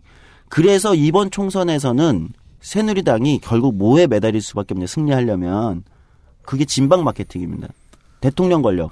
한국에서 이제 대통령 권력이라는 게 워낙 강력한 구조기 때문에 그래서 이상하게 진박 논란이라는 게 되잖아요. 이게 참 딴 데서 보면 우리가 코미디처럼 보이는 네. 어떤 상황인데 대통령 심지어. 네, 그렇죠. 네. 근데 그거밖에 매달릴 게 없다는 TK를 중심으로 한 대통령 권력밖에 현재로서는 매달릴 게 없다는 어 이런 거에서 오히려 새누리당이 약화되고 있다는 반증으로 지나치게 TK와 대통령 권력에 매달린다는 것을 이제 분석하기도 하거든요. 그래서 저는 최근에 이제 연이어 선거가 지고 있다고 해서 야당 지지자들이 너무 이렇게 절망하거나 이럴 필요도 없고요. 음, 얘기가 길어지만 또 하나 이제 원래 질문으로 돌아가서 과연 사람들이 투표에서 이탈하고 있는가? 네. 이 질문을 던져볼 필요가 있습니다. 물론 한국은 13대 대통령 선거 이후로 투표율이 계속 낮아지긴 했어요. 맞습니다. 네, 계속 떨어졌습니다. 근데 묘하게 이제 투표율이 97년을 지나면서 네. 굉장히 많이 떨어졌어요. 음. 근데 이제 결론부터 말씀드리면 그러나 최근에 투표율이 오르고 있는 선거가 하나가 있습니다. 지방선거입니다. 많이 올랐죠. 네, 지방선거는 뭐 아주 많이 오르진 않았어요, 아, 사실은. 네. 6대 지선 전 놀랐어요. 올랐길래. 네, 올랐어요. 그러니까 예. 딴게 다 떨어지는데 네. 올랐어요. 그러니까 어, 제 3회 지방선거 때보다 지금 한 8% 이상 올랐어요. 네. 지방선거는 계속해서 오르고 있습니다. 음. 근데 이상하잖아요. 국회의원 선거는 계속 떨어지는데 투표율이 네. 지난 19대 총선을 기억하실 거예요. 이번에 지금 국회의원 하고 계신 분들이 배지를 달게는 19대 총선이 사실은 여와 야가 진보와 보수로 아주 극명하게 나눠서 총 결집한 선거였어요. 맞죠. 그때보다 지난 지방선거 투표율이 더 높습니다. 이건 무슨 얘기냐? 한국에서 가장 큰 곧 우리가 이제 총선을 맞이할 텐데 네. 가장 이슈가 결집되고 진영 간 결집력이 강력하다는 국회의원 선거보다 지방선거 투표율이 높다는 건 거기에 다른 뭔가가 있다는 거예요. 지속적으로 오른다는 건. 근데 생각해 보면 지방선거에서 어떤 걸 느끼기 시작했냐? 보자고요. 무상급식. 음. 그다음에 뭐 혁신학교 교육에서 네네. 그다음에 각 지방자치단체장들이 요즘에 여러 가지 이슈들을 만들어내죠. 청년 수당이라든지 그리고 서울시나 몇 개 지방자치단체들이 공공기관에서 비정규직의 정규직화. 네. 그러니까 과거와 다르게 지방자치가 발전하면서 여기서 실제 시민들이 체감하는 성과들이 만들어지고 축적되기 시작했다는 거죠. 내가 진짜로 필요한 걸 해줄 사람이 저 사람이구나라는 정도의 자각. 그렇죠. 예. 이게 어느 정도 체감이 되니까 지방선거 투표율이 계속 떨어지다가 다시 역전해서 오르기 시작했다는 겁니다. 이거 중요한 건 뭐냐면 투표율이 오른다는 건 결국은 정치와 정당이 정치가들과 정당이 어떻게 시민들에게 이걸 체감하게 할 거냐. 우리가 중요한 문제를 다루고 있고 이게 당신과 연결된 문제다라는 걸 체감하게 할 거냐. 이거를 할 수만 있다면 그런 성과를 내고 그런 걸 보여줄 수 있다면 충분히 저는 시민들이 이미 들어올 수 있다. 투표장 안으로. 어, 그래서 민주주의가 더 활성화될 수 있다. 저는 이거에 하나의 증거 사례로 지방선거 투표율의 상승을 좀 짚고 싶어요. 네. 국민이 위대하다는 사실은 지당하기 때문에 모든 원칙을 국민이 알고 있다라는 전제도 지당하다라고 놓고 보면 여당은 그래서 이런 멋진 플래카드를 늘 내겁니다. 우리가 뭐를 했습니다. 우리가 저걸 했습니다. 우리한테 표를 주시면 뭐를 해드릴게요. 그것이 틀니 임플란트든 실제는 뭐저 김두관 전 지사가 처음 한 겁니다만 그게 헛공약이든 지키는 공약이든 난립니다. 어제 이제 사실은 이제 우리 미리 이 방송을 준비하느라 조성주 소장을 저희가 이제 어제 한번 만나긴 만났는데 제가 그런 얘기 살짝 했어요. 조성주 소장님과 제가 이제 공통점이 하나 있습니다. 아직 학자금을 다 못 갚았습니다. 조성주 소장님이 8% 네, 8%. 아직도 8%. 그렇죠. 그때 이자니까 뭐 그게 중간에 탕감해주거나 그렇지 않으니까요. 전 까였어요. 어떻게 까였어요? 전 0%입니다. 어떻게 가능하죠? 그게? 어느 순간부터 바꿔준다고 공문이 날라왔어요. 아, 갈아타게 해주는 거군요. 예. 아, 대출을. 네. 아. 한동안 그냥 죽일래 죽여라이로 안 갚았더니 0%로 아, 지금 학자금 대출이 있어요? 네, 있어요. 돈 벌어서 뭐예요? 그거 갚어. 누가 들으면 나 돈 되게 많은 줄 알겠네. 자, 어. 아니 이건 일부러 안 갚는 거죠? 그렇죠. 지금? 네. 아, 이거는 말하면 안 돼. 네. 네, 삑 처리하겠습니다. 공약했고 안 지켜진 걸 지금 보수 정당이 집권하고 있으니까 얘기해주고 싶지만 네. 공약하고 지켜진 것들이 눈에 보이는 게 있단 말이에요. 네. 중앙 정부가 바뀌어서 혹은 국회가 바뀌어서 국회의 최대의 권력이 누구한테 가서 바뀔 수 있는 것들 예. 그것이 무엇인지 사람들한테 어떻게 설명할까? 그러니까 그게 중요한데 저는 두 가지 문제는 있는 것 같아요. 그러니까 사람들이 실제 바뀌는 게 있는데도 그걸 이제 바뀌었다고 실제 체감하진 잘 못해요. 바뀌는 게 실제 있는데, 그러니까 학자금 대출 제가 처음 받았을 때 이자가 8%였어요. 그러니까 요즘에 강연 같은 거 다니면서 제가 학자금 대출 받을 때 이자가 8%였습니다 하면은 사람들이 깜짝 놀래요. 아니 무슨 리드코프에서 받으셨어요? 뭐 사나머니에서 받으셨어요? 아 이렇게 물어봐요. 노래를 부르며. 믿기지 네. 않죠. 8%란 이자가 학자금 대출이 심지어. 네. 어, 근데 이제 그때는 은행들한테서 직접 받는 학자금 대출인 거죠. 사실상 정부는 이제 중개 역할만 했던 거고. 음. 네네. 제가 이제 제 운동 또는 정치의 첫 시작을 학자금 대출 이자를 탕감한 이자를 깎는 음. 네. 8% 이자를 저도 받았으니까 네. 내학기를 받았는데 그거를 이제 한 4% 또는 2%로 깎는 거를 해보자 정치적으로 네. 이게 제 정치의 시작입니다. 음. 제가 처음 국회에서 해봤던 일이에요. 도저히 이자 못 내겠다. 그러니까 이자라도 깎아보자. 아 한- 원금은 그러니까 한, 사, 한4% 정도면 그렇죠. 내가 2% 4%면 내겠네. 네. 아 원금은 그 분노에서 시작하셨던 그렇죠. 거죠. 원금은 네. 갚아야지. 저는 좀 그런 건 있어요. 원금은 갚아야지 이런 건 있는데. 은행에 가서 쇼 붙이지 말고 네. 국회에 가서 나라에다 얘기해 보자. 그렇죠. 근데 그게 충분히 가능하겠더라고요. 해외 사례나 이런 걸 보니까 네. 그런 경우가 너무 많아요. 학자금 대출에 이자를 그렇게 붙이는 나라는 그 당시에 없었던 거예요. 대부분 무이자. 그러니까 거기서 발생하는 손실은 정부가 채워주는 거예요. 은행에. 네네. 근데 당시에 뭐가 있었냐면 은행들이 사실 학자금 대출 되게 다루기 싫어했어요. 원치 않죠. 네, 왜냐하면 은행 입장에서는 이게 소액 대출이에요. 네. 돈도 안 은행 내고. 입장에서 소액 대출이고 네, 네. 관리 비용은 많이 들어가죠. 맞습니다. 일일이 네. 또잘 안 갚는다 이거죠. 너무 미래에 불투명한 네. 그렇죠. 불안정한 그러다 보니까 이제 이 제도의 문제점들을 이제 구조적으로 얘기하면서 이제 이걸 정부가 보증하는 방식으로 하고 충분히 무이자 또는 이런 게 가능하다 이런 걸로 시작을 했던 거죠. 근데 그 과정 과정을 거치면서 어쨌든 지금은 무이자가 됐어요. 이거는 당시 여당과 야당 모두의 노력이기도 하거든요. 정치권에서 그렇습니까? 지킨 거예요. 음. 무이자 그리고 이제 장학금도 굉장히 많이 어느 정도 확대가 됐고 여전히 이제 문제는 있죠. 네. 그런데 이게 체감이 잘 안 되는 이유. 음. 어, 우리는 일상생활에서 정치 세계 안에 들어가 있지 않습니다. 미디어에서만 봐요. 근데 이게 체감이 잘 돼. 정치 효능감이 높은 나라는 대부분 정당이 잘 발전돼 있습니다. 네. 그러니까 일상의 자기 생활에서도 자기 정당에서 매번 날라오는 거예요. 그냥 플랜카드 벗는 수준이 아니라 모여서 일상에서 이번에 그 정당의 조직의 조직원 또는 정당 당직자가 와서 네. 이야기를 해주고 우리가 이걸 추진하고 있고 어, 예를 들면 이게 여기까지 왔고 이렇게 해결이 됐고 오늘 이 지역에서 누가 어떻게 바뀌었고 일상 생활에서 이게 된다는 거죠. 정치와 생활이 이제 같은 세계에서 굴러가는 거죠. 근데 우리는 TV 속에서만 굴러가는 거예요. 정당이 발전되지 않은 나라. 어, 여기서 나오는 한 가지 큰 문제가 전 있다고 생각합니다. 또 하나는 한국은 중앙 정부에 너무 많은 것이 집중되어 있는 건 사실입니다. 그러니까 중앙 정부에서 바뀐 거는 참 잘 만들지도 못하는 그 공익 광고 비슷한 그 어, 찌라시라고 얘기하면 그렇고 이제 그런 거 있잖아요. 공보물 같은 거. 네네. 근데 그런 거 누가 보겠습니까? 근데 그런 걸로밖에 안 알려지는 거예요. 근데 이제 대부분의 나라들은 중앙정부가 큰 방향성을 잡고 지방정부에서 이것이 체감될 수 있는 만큼 바뀌기 때문에 가까이서 바뀌잖아요. 이럴 때 체감도가 더 높고, 아, 정치가 이제 나를 바꿔주는구나, 내 생활을. 이걸 느끼게 되는데, 우린 모든 걸 중앙에서 그냥 위에서 바꿔버리고 밑에서 그냥 때리니까, 네. 가장 밑에 있는 시민들 입장에서는 이 체감하는 거리가 너무 먼 거죠. 음. 예. 근데 최근에 지방자치단체들이 다양한 시도들을 하면서 저는 이게 조금 어, 높아질 가능성, 개연성이 많이 있다 이렇게 생각이 들기도 그럼에도 합니다. 불구하고 지방선거의 투표율은 높아진다는 거잖아요. 네네네. 예. 위에서 올려주는 걸 쳐다만 보고 있는 것처럼 왜곡돼 있는 듯도 하지만 실제 사람들은 지방 행정부가 뭘 하고 있는지 안다. 네, 그렇죠. 예, 교육감이 뭘 하고 있는지 안다. 예, 요즘은 지방 정부와 교육감들, 교육청이 그쪽에서 일어나는 정치가 체감도가 굉장히 그 높고 가까이에 온 거죠. 근데 국회와 중앙정부. 음. 예, 그 차이는 있는 것 같아요. 이걸 좁혀야 되는 문제가 있습니다. 예.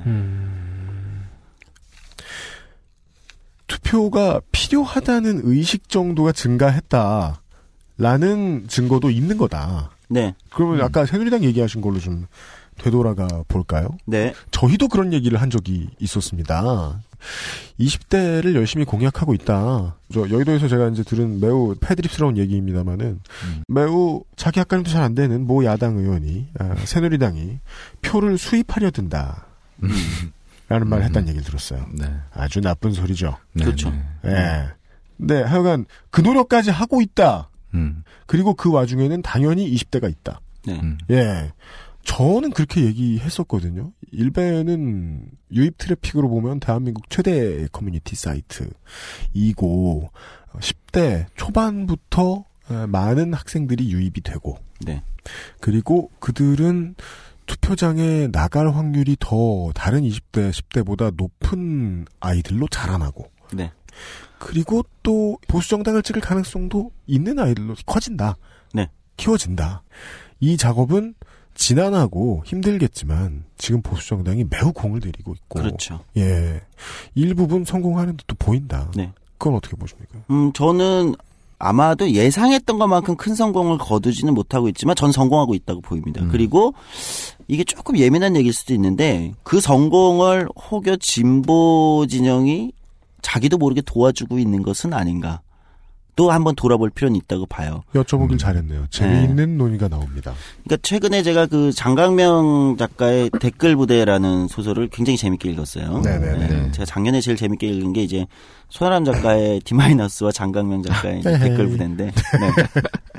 네. 손아람 작가 나온 편 잘 재밌게 들었습니다. 네. 근데 어쨌든 손아람 작가가 정의당에 제번호 뿌렸습니다. 네. 네.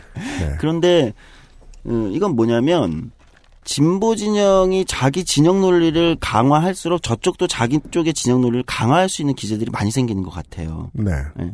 제가 이제 좀 심하게 얘기하면 진보 커뮤니티들의 결집도가 셀수록 네. 저쪽도 저쪽 커뮤니티들의 결집도가 음. 여기도 이제 양극화 같은 진영 그러니까 방어 기제가 돌아가죠. 강력하게 양쪽이. 생기는 거죠. 그 여기서의 결집이라는 건 유니티라기보다는 네. 쇠국이잖아요. 폐쇄국. 아 그렇죠. 그 그렇죠. 말씀이시죠? 예, 예, 네.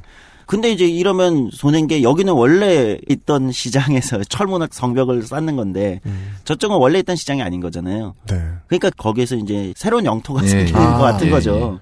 예. 새롭게 유입돼야 할 고객을 진보는 받아들이지 않으려고 애를 쓰다 보니 네. 저쪽은 근데 어쨌든 새 고객을 찾은 거예요. 근데 저는 그 숫자가 지금으로서는 아직 그렇게 미미하다.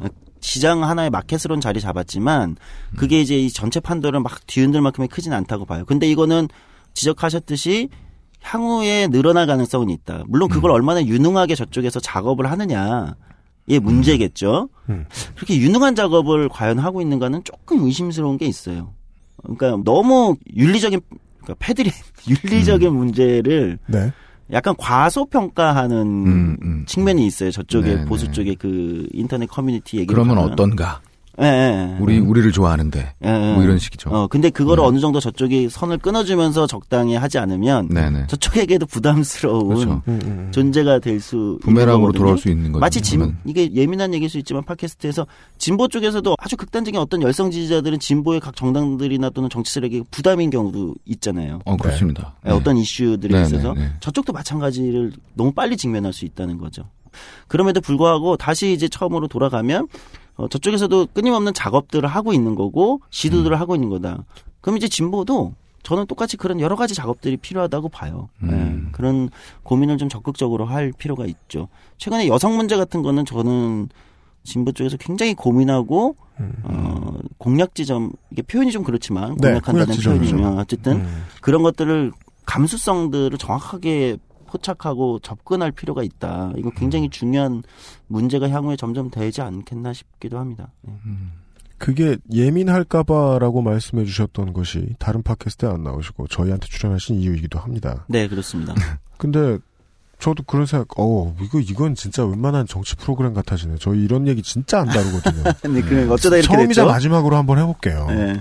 뭐 지금 나가시라고 쫓아낼 수도 없잖아요. 지금부터 섭외해서 이번 주 방송 못 채웁니다. 아, 이거 사정을 말씀드리면. 청취율 막 떨어지는 거 아닌가요? 아, 부정을 못하겠으니 답도 못하겠고. 아니 어차피 자, 얘기 나온 거 얘기해봐요. 아, 그니까, 그니까. 그, 보수는, 그, 감수성을 가지고 아젠다에 접근할 줄 알아요. 네. 음, 그러니까 이자스민이 있잖아요. 그렇죠. 음, 음. 그 다음에, 이제, 옌변을 대표하는 국민의 음, 대표자가 20대 때 아마 나올 겁니다. 음. 저는 우리 사회 좋은 일이 될 거라고 봐요. 우리 사회에 좋은 일이 될 거예요. 그렇죠. 그리고 그분은 새누리당일 거예요. 그럴 가능성이 높습니다. 네. 네. 그리하여 진보 커뮤니티에 죽을 치고 앉아 계신 분들이 앞을 소수- 달겠죠. 예, 인종 혐오 혹은 여성 혐오의 확증 편향을 더해 가잖아요. 그렇죠. 것 같은데. 이 부분을 그래서 이제 정치에 관심 있는 사람들이 혀를 끌끌 차고 있는 거예요. 네. 그러니까 대표적인 약자들 한국 사회 특히 세계 어디에서보다 더 여성도 소수민족도 진보가 못 끌어안는다. 음. 예.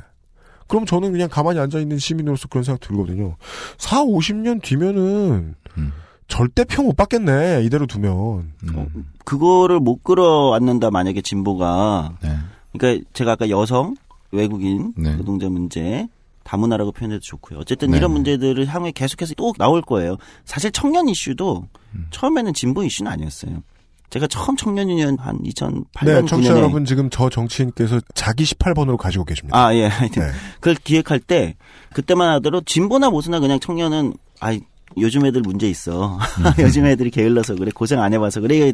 차이가 별로 없었어요. 근데 이제 노력에 노력을 하면서 각종 좀 설이 걷더라도 88만 원 세대니 무슨 담론도 제출해보고 뭐 시도를 하면서 지금은 20, 30대를 진보 쪽이 가져온 거잖아요. 네. 근데 그거 말고도 새로운 진보가 다뤄야 될 이슈는 계속 등장합니다. 여성이나 뭐 외국인 노동자 문제 등장하는데 이거 못 끌어안고 있는 거죠. 근데 저쪽은 오히려 그거를 아주 선거의 승리 연합이라는 차원. 그러니까 네. 저는 철학이 있다고 생각하진 않아요. 사실 저쪽에서 접근할 때 철학적 담론이 있어서 그렇게 진지하게 접근하고 있지 않아서 불만이긴 합니다. 그럼에도 불구하고 정당이 가지는 민주주의에서의 굉장히 중요한 기능이랄까요? 선거에 이기기 위해서 네. 자기가 준비나 고민이 그만큼 안 돼 있더라도 가져온다는 거죠. 그리고 그것은 역설적으로 의도는 사회 진보 또는 사회를 개혁하는 좋은 의도로 시작하지 않고 단순히 선거 승리를 위한 의도로 출발했다 하더라도 네. 사회에는 좋은 영향을 미친다는 거예요. 이자스민 의원이 국회에 들어오시면서 어쨌든 한국의 그런 편견이나 이런 것들이 많이 깨지기도 하고 실제 그런 활동도 하시잖아요. 네. 그러니까 민주주의에서 정당이 원래 좀 그런 기능을 하는 거죠. 너는 선거 승리를 위해서 무슨 짓이든 해봐. 대신 그게 전체 사회에 이익을 가져다 주면 네네. 좋은 거예요. 새누리당은 어쨌든 그런 역할을 한다는 거예요. 그런 이슈에서. 근데 진보는 아직 그런 준비가 안 돼 있죠. 왜 그러냐? 우리 내부를 보기보다는 새누리당을 계속 보고 있는 거예요. 진보는. 음. 쟤네의 약점을 들춰내서 우리의 지지자들, 기존 지지자들한테 얘네 이렇게 나쁜 짓 했어요라고 고자질 하는데 바쁜 거예요, 지금. 음.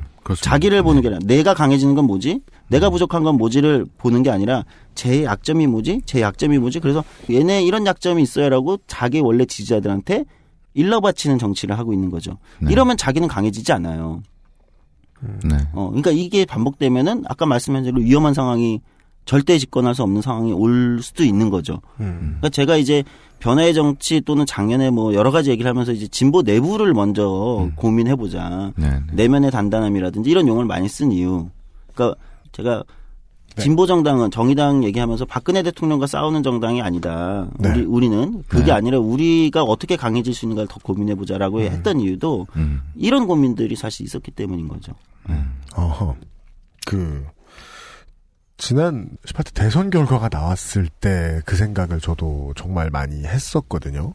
여당이 이제 보수 세력이 오랫동안 해왔던 욕망을 채워주는 마케팅도 있지만 그건 어느 정당이나 다 하고 가장 중요한 그들의 생각보다 센 무기인 공포감, 공포 마케팅. 음. 그런데 거기에 맞서는 이쪽의 가장 큰 무기는 무엇일까? 거부감 마케팅이었구나. 음. 이걸 네가티브라고 하죠. 네. 거부감 대 공포감이 붙어서 공포감이 이긴 거구나. 그러면 한 사람 사이에 생긴 일이면 공포가 이기는 게 맞잖아요. 거부보다. 그렇죠. 네. 네. 그리 이해했습니다. 네. 어 저는 뭐 상당히 수긍이 가는 그 말씀을. 네. 그러니까 저는 이게 오늘 정의당 홍보해 주려고 하는 것도 아니고 선거 방송하기 전에 정치인들 또 별 일이 없으니까 그 그런 문제 앞으로 이제 표를 들고 어딘가 나가셔야 될 분들의 많은 문제들을 여쭙고 싶긴 하네요. 물론 정의당의 이름으로 답을 하실 것들도 꽤 있겠지만 네, 네. 지난 몇 년간 지난 회기 동안 그러면 정의당은 네. 지금 나와 계신 분이 소속된 당, 즉 누구라도 있을 수 있는 어떤 당이라 치죠. XX 당은 정치의 중요한 고객들을 늘리기 위한 무슨 노력을 했는가? 그게 여성이었든 네. 장애인이든 소수인종이든 소수민족이든 청년이든 혹은 성소수자든 충분히 정책 개발을 했고 또한 충분히 그것을 쇼로서 보여주셨다고 생각하시나요? 어, 부족한 게 많았다고 생각해요. 네, 부족한 게 일단 많았다.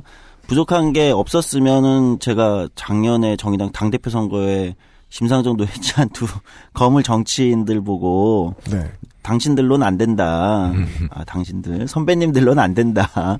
들으실 수 있어서 심상대 대표님 좀 무섭거든요. 네. 어쨌든 어 저도 들어봤어요. 되게 되게 무서운 분 같더라고요. 예, 그 사이다 영상 보셨나요? 가끔 뭐 화제가 됐던 막 아, 장관에게 네, 봤어요, 예, 봤어요. 예, 저 그거 말고 예, 예. 그거를 이제 다른 당직자들과 이제 우리들한테도 한다고 생각하시면 됩니다. 자기 이름 구글 사감 선생님 스타일이시군요. 아, 예, 아주. 근데 어쨌든 제가 이제 작년에 2015년 7월에 이제 정의당 당대표 선거에 나가면서 네. 선배님들로는 더 이상 안 됩니다. 라고 음. 주장했던, 물론 제가 낙선했지만, 패배했지만, 주장했던 이유도 부족하다고 생각했기 때문입니다. 그러니까 기존에 뭐 정의당 이전에도 뭐 민주노동당이나 이렇게 진보정당들이 있었지만, 가장 제가 주목하고 싶은 문제는 이겁니다. 기존의 진보 정당은 저는 한국사에서 노동 문제가 굉장히 중요하다고 생각하는데, 조직대에 있는 그러니까 노동조합의 지지를 받는 정당이고 싶어 했어요. 노동조합의 지지를 받는 정당이 곧 진보 정당이고 그런 정당들이 집권할 수 있는 정당으로 성장할 수 있다. 이게 생각한 거죠. 물론 외국에도 그런 사례가 있죠. 영국 노동당이 노동조합의 지지를 받아가지고 성장해가지고 자유당을 제끼고 맞습니다. 집권까지 했으니까. 네.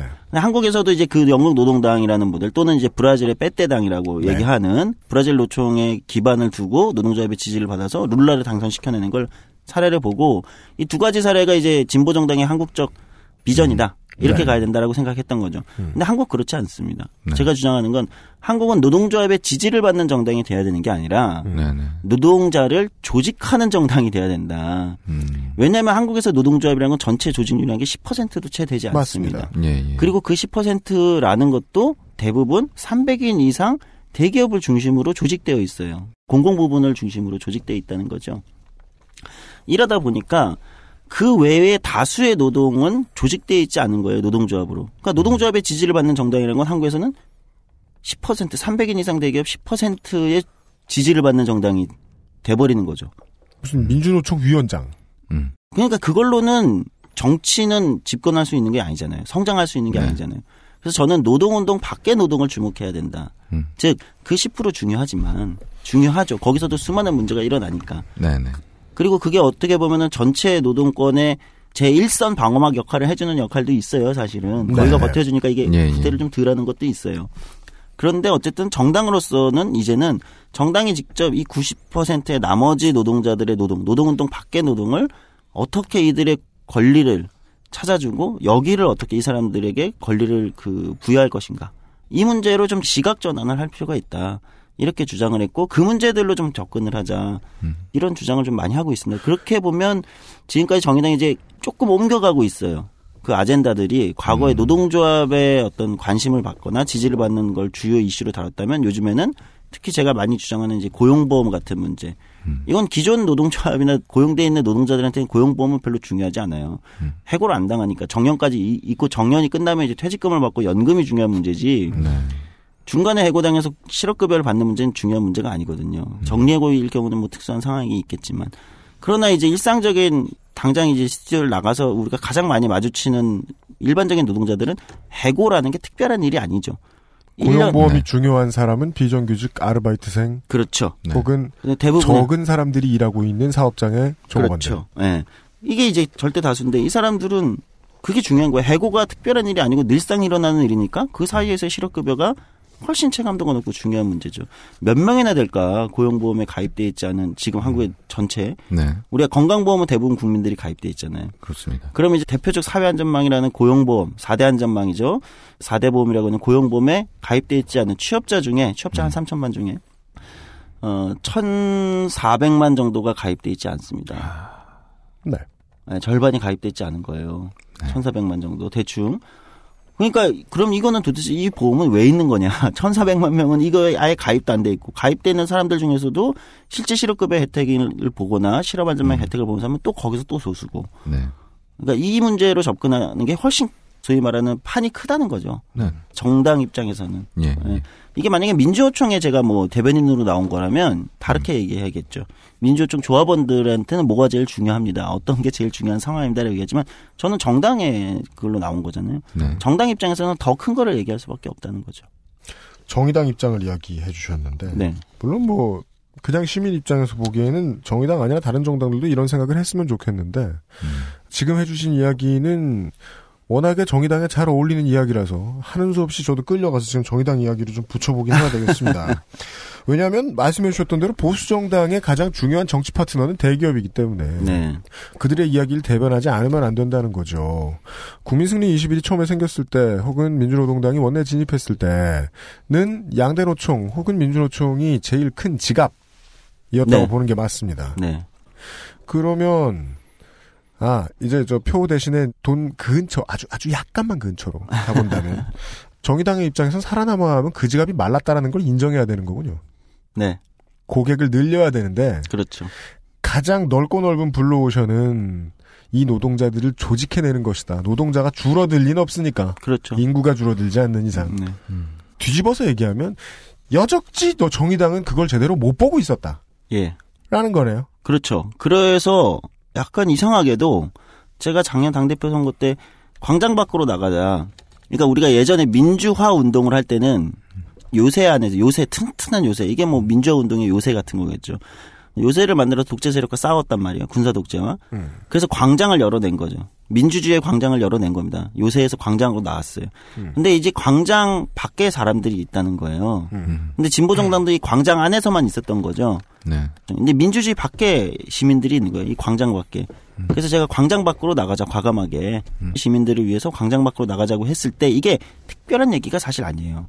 이게 이제 정치학 쪽에 최장기 교수님 같은 사람들한테 민주화 이후에 민주주의 이런 얘기예요, 사실은. 네. 그런데 이게 당이나 이제 여러 군데서 호응이 있었던 건 너무나 당연한 얘기인데 사실은 누구도 용기 있게 그거를 제기하기가 힘들었던 얘기이기도 하고 그거를 제기할 수 있는 위치에 있는 사람이 또 많지 않았던 거죠. 어르신들 왜 왜 왜 요? 노동계에 오래 헌신해 오신 어르신들한테 혼날까 봐요? 집회 어. 나가면 빨간 조끼 입은 사람들한테 혼날까봐요? 그런 게 상당히 컸죠. 저도 많이 혼났는데요. 아 혼나고 다니시니까. 그렇죠. 그러니까 그게 어렵고요. 또 하나는 그건 새누리당 기업 무서 뭐 일부 의원들이 기업 무서워하는 거하고 비슷한 거 아닙니까? 그럴 수 있어요. 예, 네. 비슷할 수 있고 또 하나는 이게 의외로 그런데요. 정치라는 것도 사람이 하는 거라서 자기가 살아온 세계 관성이라는 것을 크게 벗어나기가 쉽지가 않습니다. 사실은 정치 가도 조직도 네. 관성에서 벗어나는 건 쉽지가 않아요. 두려운 거예요. 왜 그런 얘기 하지 않습니까? 도스토옙스키가 인간이 가장 두려워하는 것은 음. 반발짝 옆으로 옮기는 거다. 음. 자기가 기존에 살아오던 삶에 무슨 대단한 큰 변화는 오히려 쉬울 수 있어요. 음. 반발짝 옆으로 옮기는 게 제일 어려운 거죠. 음. 네, 아내의 거예요. 입장에 처하기. 비유가 제가 결혼 안 해봐서 잘 아, 모르겠는데요. 그러시군요. 그뭐 줄이를 틀면 틀라지 이런. 네. 음. 아내의 입장에 그러니까 처하기. 반발짝 옆으로 되게- 간다는 것 중에 제일 네. 반발짝 그지 같은 게 네. 아내하고 아내- 남편 입장 바꾸기. 아 그런 거요? 전 뭐. 왜냐면 제가 정말 힘들겠네. 빨래는 쉬워요. 빨래 는 어. 세탁기가 해주지. 저는 설거지. 어. 예, 와이프 이제 제가 좀 예, 여간에 그 저는 고객이라는 단어가 너무너무 중요하게 느껴져서 아 예. 예, 예, 예. 냉정하게 봤을 때 이 고객은 늘어날 수 있고 정의당 입장에선 그건 우리의 고객이다. 음. 네. 예. 노동자가 조직이 안 됐고 그럼 이제 앞으로 원내 정당이 유지되고 혹은 늘어난다. 네. 라고 보죠 정의당이. 예. 그러면 그 조직을 위해 할 일은 뭡니까? 그 조직화를 위해서. 두 가지가 있을 거예요. 많은 사람들은 조직화라는 표현이 가지는 굉장히 그 거부감. 거부감도 있고 또 네. 하나는 딱 먼저 떠오르는 그것도 관성이라는 게 있어요. 그러니까 조직화 하면 이제 어떤 조직이 딱 만들어지고 깃발이 딱 뜨고 네. 뭐 싸움이 일단 딱 시작이 되고 음. 특히 이제 진보 쪽에 계신 분들이 이렇게 머리에 상상하는 게 있어요. 그런 조직도 음. 때로는 필요한데 그것만이 조직은 아니에요. 네. 제가 이제 청년 유니언이라는 걸 처음 만든다고 했을 때 제일 먼저 들었더니 그게 뭔데? 그래서 아 노동조합이요. 무슨 노동조합이냐? 15세부터 39세까지 청년이면 뭐 직장이나 뭐에 아무것도 관계없이 누구나 가입할 수 있는 노동조합이요. 니네 누구랑 교섭할 건데? 어 그게 꼭 있어야 되나요? 음. 교섭 상대가 없는데 왜 노동조합이야? 음. 니네가 어떻게 노동조합이야? 이게 질문이 음. 딱 있었어요. 음. 근데 어쨌든 저희는 노동조합 설립 신고를 결국 싸움을 통해서 대법원에서도 받아냈고 네. 그럼 나름 이제 체불임금이나 다 받아주고 얼마 전에는 이제 그 친구들이 이제는 제가 선배가 돼서 떠났지만 모 호텔에서 해고된 13명의 노동자들을 싸움을 통해서 복직시켰어요. 음. 그러니까 일반적인 노동자들이 굉장히 잘하는 그런 걸다 일상적으로 하면서 제도를 또 바꾼단 말이죠. 근데 그러고 나니까 어떤 조직이 만들어졌냐? 민달팽이 유니언이라는 조직이 만들어졌어요. 음. 이 친구들은 뭐냐? 그럼 니네도 노동조합이야? 아니 저희는 노동조합은 아니고 그냥 union인데요. 조합인데요. 어, 그냥 유니언인데 네. 음. 니네 뭐 하는데요? 민달팽이. 그러니까 이제 집이 없는 집이 없는. 달팽이잖아요. 네. 어, 집이 없는 청년들을 위해서 주거 문제를 어려워하는 청년들을 위해서 우리가 활동하는 단체예요. 음. 그이 친구는 민달팽이 협동조합도 만들고 민달팽이 유니온이라고 만들어서 국토부랑 또 싸움을 해가지고 이번에 이제 공공임대주택에 청년들을 이제 들어가기 힘들었던 어떤 기준들을 다 철폐시켜내고 들어가게 만들었어요. 근데 관성으로 이제 생각하시는 좀 분들한테는 바깥에서 보시는 분들은 니네가 도대체 뭐야? 니네 음. 조직은 도대체 정체가 뭐야? 아까 말씀하신 교섭은 누구랑 하니? 그렇죠. 교섭을 안 하는데 왜? 이게 이런 거예요. 그러니까 제가 다시 돌아오면 이 아까 90%의 광장 밖의 사람들한테 필요한 조직은 10%한테 필요한 조직은 아까 그런 조직들, 네, 전통적인 네. 조직들 여전히 중요하고 필요합니다. 더 강화돼야 돼요. 그러나 이 밖에 있는 사람들한테는 꼭 그런 조직이 필요한 건 아니에요. 다른 형태의 조직들도 충분히 가능하다. 제 꿈은 국회의원이 돼서 이런 조직화 작업을 하는 거예요. 국회의원은 사진 찍는 사람이 아니라는 거예요. 그 사람들 국회에 불러서 정론관에서 같이 사진 한번 찍고 뭐 했습니다가 아니라 네. 그 사람들 있는 곳에 가서 그 사람들이 조직해서 그 다음에는 자기들 힘으로 굴러가고 싸우고 자기 문제를 해결하게 만들어주는 음. 같이 변화를 만드는 존재라고 생각하는데 저의 가장 큰 꿈은 대한민국의 수많은 유니온들을 만들어서 대한민국의 한국 유니온 총연맹을 만드는 겁니다. 민주노총, 한국노총만 총연맹이 아니고요. 네. 유니온 총연맹. 그럼 이거 노동조합의 총연맹이냐? 아니 그건 상관없다니까요. 뭐라고 이름을 붙이던 그거는 나중에 사후에 학자들이 분석을 해서 평가를 하던 사후에 당신들은 몸대로 규정해 주는 거잖아요, 결국은. 그러니까 노동도 작은 안건이 된다는 말씀이시네요. 그럴 수 그 있습니다. 예. 그러니까 아니 오히려 노동이 더 일반적으로 큰 거죠. 모든 게 노동이다 아, 예, 사실은. 그, 근데 예, 예, 예. 그러니까 끝도 없이 여러 가지 다양한 형태의 예.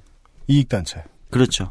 그런 거를 마치 그냥 union이라고 명명하자. 자기의 이해관계를 대변하는 모든 조직을 union이라고 명명해서 union 총연맹을 만드실 때 제가 그래서 노년 유니온의 정책위원을 하기도 했었어요. 노인들도 그런 게 필요해요. 네. 왜냐하면 퇴직을 너무 일찍 하잖아요, 한국이.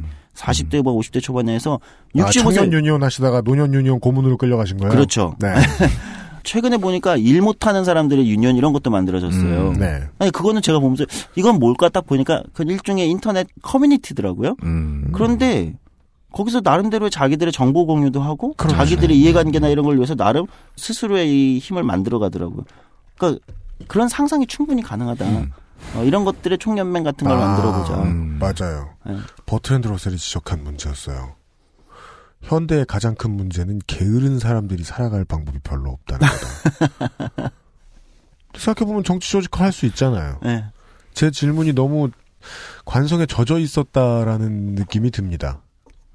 성소수자만, 소수민족만 정치 조직화 할 수 있는 것이 아닌데. 네. 음. 예. 모든 것이 가능하다는 거예요. 늦게 자는 사람 유니온도 나올 수 있고. 어, 충분하죠. 그럼, 아, 그럼요. 파괴력 있을 거라고 생각합니다. 네, 그렇죠. 아까 왜, 왜 그런 그래서 뭐 있잖아요. 새벽에 이렇게 네. 뭐 전기를 쓰면 전기 요금을 감면시켜주고 그런 운동을 하는 거죠. 늦게 자는 사람 그러니까 유니온. 그- 아, 그럴 수 그런 얘기 하는 있잖아요. 그런 얘기 하는 거야. 우린 지금 그 얘기를 하고 있는 거 아닌가요? 아, 예, 예. 예. 맞습니다. 뭐 좋은 네. 정책이 아닐 수는 있는데. 네, 환경 정책으로 좀 문제가 있을 수 있는데요. 그러니까 그 아스카짱의 남편들 뭐 이런 모임 만들어가지고 그러니까 그 정도까지. 쿠션과 네, 그 네. 혼인 신고를 할 수 있도록 쿠션 지자체라도 설득해보고. 아, 근데 지금 이게 농담 같지만 네. 방금 그런 얘기가 저는 민주주의 정치의 출발이라고 생각하는 거예요. 음. 그렇게 그러니까, 출발하는 예, 거거든요. 요 말씀을 예, 예. 드리고 싶었어요. 음. 그 오늘 이제 저희가 조성수 소장을 모신 제일 중요한 이유가 그거였거든요. 음. 정치인으로서의 힘, 그러니까 여의도의 힘, 혹은 기업의 힘, 혹은 그것 빼면 뭐 무슨 큰 지갑이 남습니까? 아, 산별 노조의 힘 같은 것을 빌리지 않고 음. 정치 활동을 통해서 의미 있는 결과를 이끌어낸 정치인을 찾으면 한국에 진짜 안 나와요. 음. 껏해야 이분 한 분 나올까? 껏해야 뺄게요. 죄송합니다. 아니, 어느 면전, 예, 그러니까 면전에 죄송합니다. 예. 껏해야 이분밖에 안 나와요. 음. 청년 유니온이랑 그런 의미를 가지고 있었거든요. 네. 저는 비슷한 사례를 거기서밖에 막못 봤어요. JYJ 팬클럽. 아, 그들이 아니었으면 어, 그렇네요. 그러니까 음. 아이돌 그 그렇죠. 산업에서 노동하시는 분들의 네, 맞아요. 음. 인권이 지켜지는 문제, 네. 혹은 계약서에 나와 있는 대로의 수익 보장 음. 이 문제도 안 됐을 거예요. 물론 저는 지하철 광고는 시각 공해라고 봐요. 하지만 정치 조직은 언제나 장단점이 있잖아요. 그렇죠. 엄청난 장점을 가지고 왔잖아요. 네. 그걸 정치의 개념으로 넓은 광의의 정치의 개념으로 보고 지금까지 밀어붙인 비전을 보여준 정치인을 저는 조성수 장밖에 못 봤거든요. 음. 저도 이런 그러면- 말씀하시는 정치인은 처음 봐요. 그러면 투표 안 해도 되지 않아요? 그러니까요. 투표요? 아! 뭔 아. 얘기야?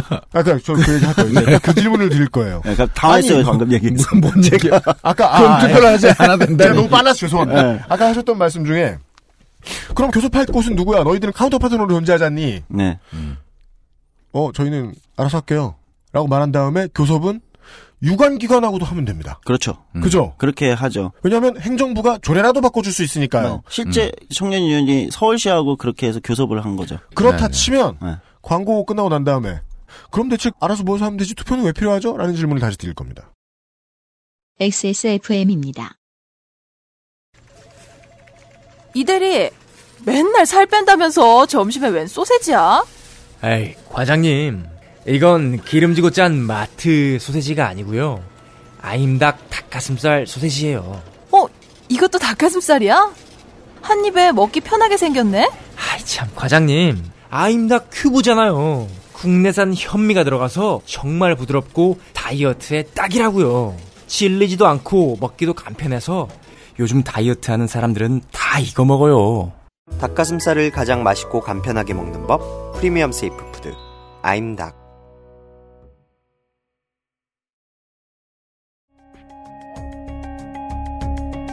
노트북도 컴스테이션에서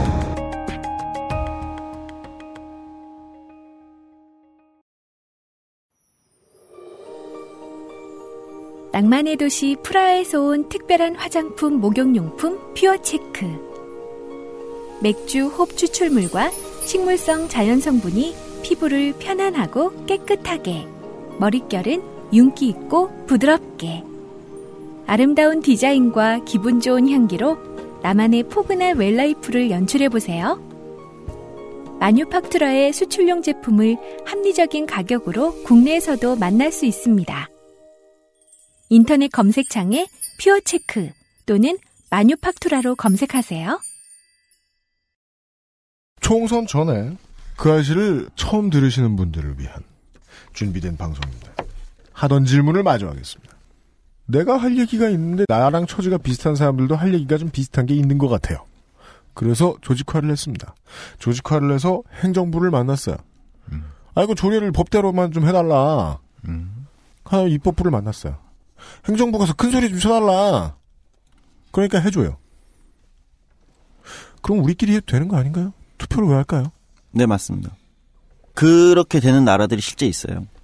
그러니까 사회가 이걸 뭐 노동조합 조직률이 뭐 한 70% 80% 정도 된다든지 또는 제가 광고 전에 말씀드렸다시피 유니온 같은 뭐 하여튼 뭐가 됐든 네네네. 그런 식으로 사회가 강력하게 다양한 이해관계 집단이나 방식으로 조직이 돼서 거기서 실제 행정부나 입법부나 이런 걸 만나서 실제 교섭이나 또는 의견 처리가 다 가능하다면 음. 그런 사회들이 있거든요. 그렇게 될 때 두 가지 현상이 일어나는데 하나는 투표율이 떨어집니다. 실제 많은 나라들, 스웨덴, 뭐 핀란드, 북유럽 국가들 노조 조직률이 한 70% 80% 되거든요. 그 정도 되면 이제 거기는 노동조합이 국가를 운영하는 나라라고 봐도 되는 거예요. 그러니까 거기는 고용보험 같은 거를 노조가 운영하잖아요. 음. 노동조합이. 왜냐면 이게 우리로서는 이해가 안 가죠. 그거를 노동조합에 맡겼다가는 우리로서는 이제 여러 가지 이상한 상상들이 나올 수 있는데 네. 거기는 그렇게 되기 때문에 오히려 투표율이 하락하는 현상들이 일어납니다. 독일도 마찬가지고요. 그래서 그런 현상이 하나가 일어나요. 노동조합에 국회만큼의 힘을 주면 그렇죠. 노동조합을 견제하는 장치들도 잘 돌아가고 있다는 뜻일 거 아닙니까? 예. 반대로 그런 게 그러니까 네. 코퍼라티즘이라는 이제 노사정 합의주의 같은 게 나오는 거죠. 예, 예. 그렇게 되면서 오히려 이제 투표율이 하락한다든지 사람들이 정치에 큰 관심을 안 가지게 돼요. 그러면 그런 나라들의 어떤 특징이 나타나냐면 우리가 가끔 인터넷이나 방송에서 우리 네티즌들이 그런 걸 많이 돌려요. 그 보고 뭐 어느 나라의 국회의원들은 봉사직이더라. 뭐뭐 뭐도 없고 뭐 특권이 없고 뭐 네, 자전거. 타고 다니며 네네네, 뭐. 보좌진도 없고. 근데 그런 나라들은 어떤 나라들이냐? 좀 음. 전에 얘기했듯이 사회 대부분이 조직화되어 있어서 거기서 문제들이 다 해결이 되니까 음. 정치가란 다른 존재인 거예요. 다른 비전을 네. 찾아내고 음. 오히려 이제 행정 관료와 비슷해지는 느낌의 이런 게 됩니다. 그러니까 한국처럼 음. 특별히 조직화를 위한 건이나 이런 게 필요가 없어지는 거죠. 자연스레 정치가 생활 세계로 내려오게 되는 겁니다. 사회가 조직되면 조직될수록 그런 나라들에서 이제 그런 게 가능한 거예요. 이게 단순히 한국의 무슨 정치가들이 훨씬 권위주의적이고 그래서 그런 게 사회가 다른 거죠. 그리고 두 번째 현상은 그런 나라들에서는 이제 정치와 민주주의가 재미가 없어집니다. 왜냐하면 민주주의가 너무 잘 작동을 하면 아까 얘기한 그런 데서 해결이 다 되잖아요. 재미가 없어져요. 그럴 때 새로운 반체제 정당이 등장하게 됩니다. 독일의 해적당 같은 거예요. 예, 예. 네, 이런 이제 아예 체제에 반하는 이런 정당들이 출현하게 됩니다.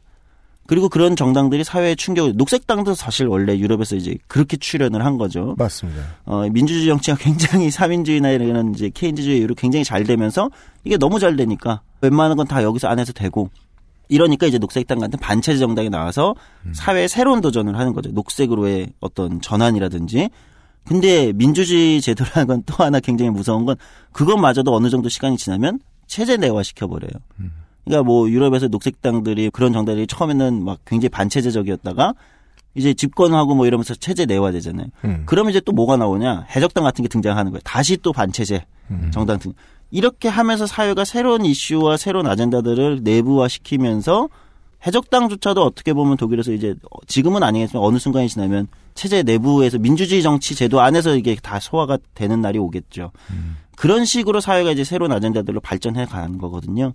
그러니까 한국은 가장 큰 문제는 그런 조직, 결사체라고 얘기하는 이 결사체들이 거의 미비한 수준이다. 민주화가 됐다고 하지만 그 이후로 그런 것들은 많이 없고 그 다음에 이 결사체들의 어떤 대표체인 정당도 약하고 그러니까 이제 그런 민주주의 정치가 그렇게 작동하지 않는 거죠. 그래서 지금 한국 정치를 본다면 결국 한국의 민주주의 정치는 중요한 것은 각자가 정치가들이 정당들이 우리는 어느 집단 누구 어떤 사람들을 대표하는 정당이고 그들을 어떻게 조직할 것인가 그들을 어떻게 조직할 것인가 이것이 이제 한국의 정치 세력들의 가장 중요한 당면 과제일 수밖에 없는 것 같습니다.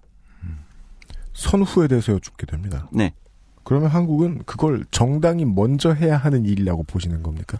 아래에서 올라오는 것보다는 말입니까?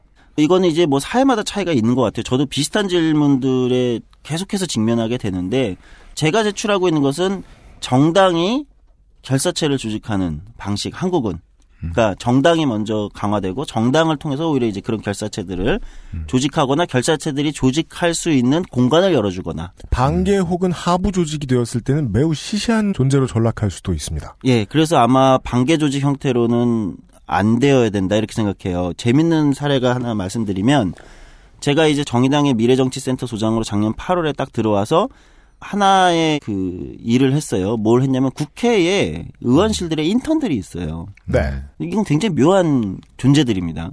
일은 국회에 따른 보좌진 만큼 해요. 뭐 요즘에는 그 국회 인턴 들어가려고 로스쿨 출신들도 어마어마하게 경쟁을 해서 들어가요.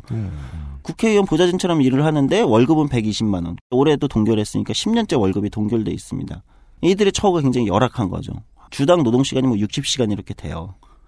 근데 월급은 10년째 120만 원으로 동결돼 있고 고용은 퇴직금을 안 주기 위해서 11개월로 잘라서 고용을 해요. 왜냐면 국회 사무처가 12개월을 하면은 한 달치 퇴직금을 줘야 되니까 11개월을 딱 자르기. 이게 전형적인 그 쪼개기 계약이라는 한동안 비정규직들의 문제가 네. 이거를 맞습니다. 국회에서 하고 있어요. 저는 이 문제를 제가 국회 인턴을 해봤기 때문에 어떻게 10년 전에 문제가 똑같을까 이러면서 국회 인턴들 조직화를 했어요. 제가 생각하는 정치란 조직화니까 네. 조직화 들어서 국회 인턴 노동조합이 생겼습니다. 이름은 국회 인턴 유니온입니다. 노동조합 설립 신고 냈고 설립 신고가 나왔어요. 근데 제가 지금 질문에 반개 조직이나 하부 조직이 됐을 때 이 생명력을 잃어요. 그럼 정의당의 미래정치센터 소장인 조성주 소장이 정의당이 조직했다고 해서 이게 정의당의 하부 조직이 되면 그 조직은 살아남을 수가 없습니다. 국회 인턴 600명인데 이 사람들은 새누리당도 있고 더민주당도 있고 이제는 뭐 국민의당 인턴도 있겠죠. 네. 정의당도 있고 자기들의 조직이 돼야 돼요. 조직하는 데까지 해주고 그다음에 이들의 방향성 교섭은 어, 누구를 대상으로 국회 사무총장을 대상으로 어떻게 하고 어떤 아젠다가 돼야 되고 이런 지원은 해주지만 실제 이거는 정의당의 하부 조직이 되면 안 된다라고 해서 제가 이제 빠지는 거죠. 그리고 자기들이 국회 사무처와 정식 단체 교섭을 진행하고 있습니다. 임금과 단체 협약을 두고 기본 협약 체결했고요. 단체 교섭을 지금 진행 중이에요. 국회 사무총장과. 그렇게 가는 거죠. 그리고 이제 그들이 정치가 필요할 때 아 고용 대표가 국회 사무총장으로 총장입니다. 예, 저- 그게 법적으로 국회 사무총장이 고용인입니다. 인턴만. 음. 나머지 보좌진은 해당 의원실의 의원이 고용 아, 고용주고요. 네, 고용주고, 예. 인턴들은 국회 사무총장입니다. 그래서 사무총장은 대상으로 단체 교섭을 진행하고 있죠. 음. 그래서 그 다음에 제가 이제 뒤로 빠지고 그들의 음. 이제 정치적인 문제가 필요할 때는 정의당도 또는 더민주당도 누구도 같이 할 수 있는 거예요. 음. 예, 제가 생각했던 원칙 중 하나입니다. 반개 조직이 돼서는 안 된다. 어, 음. 정의당에.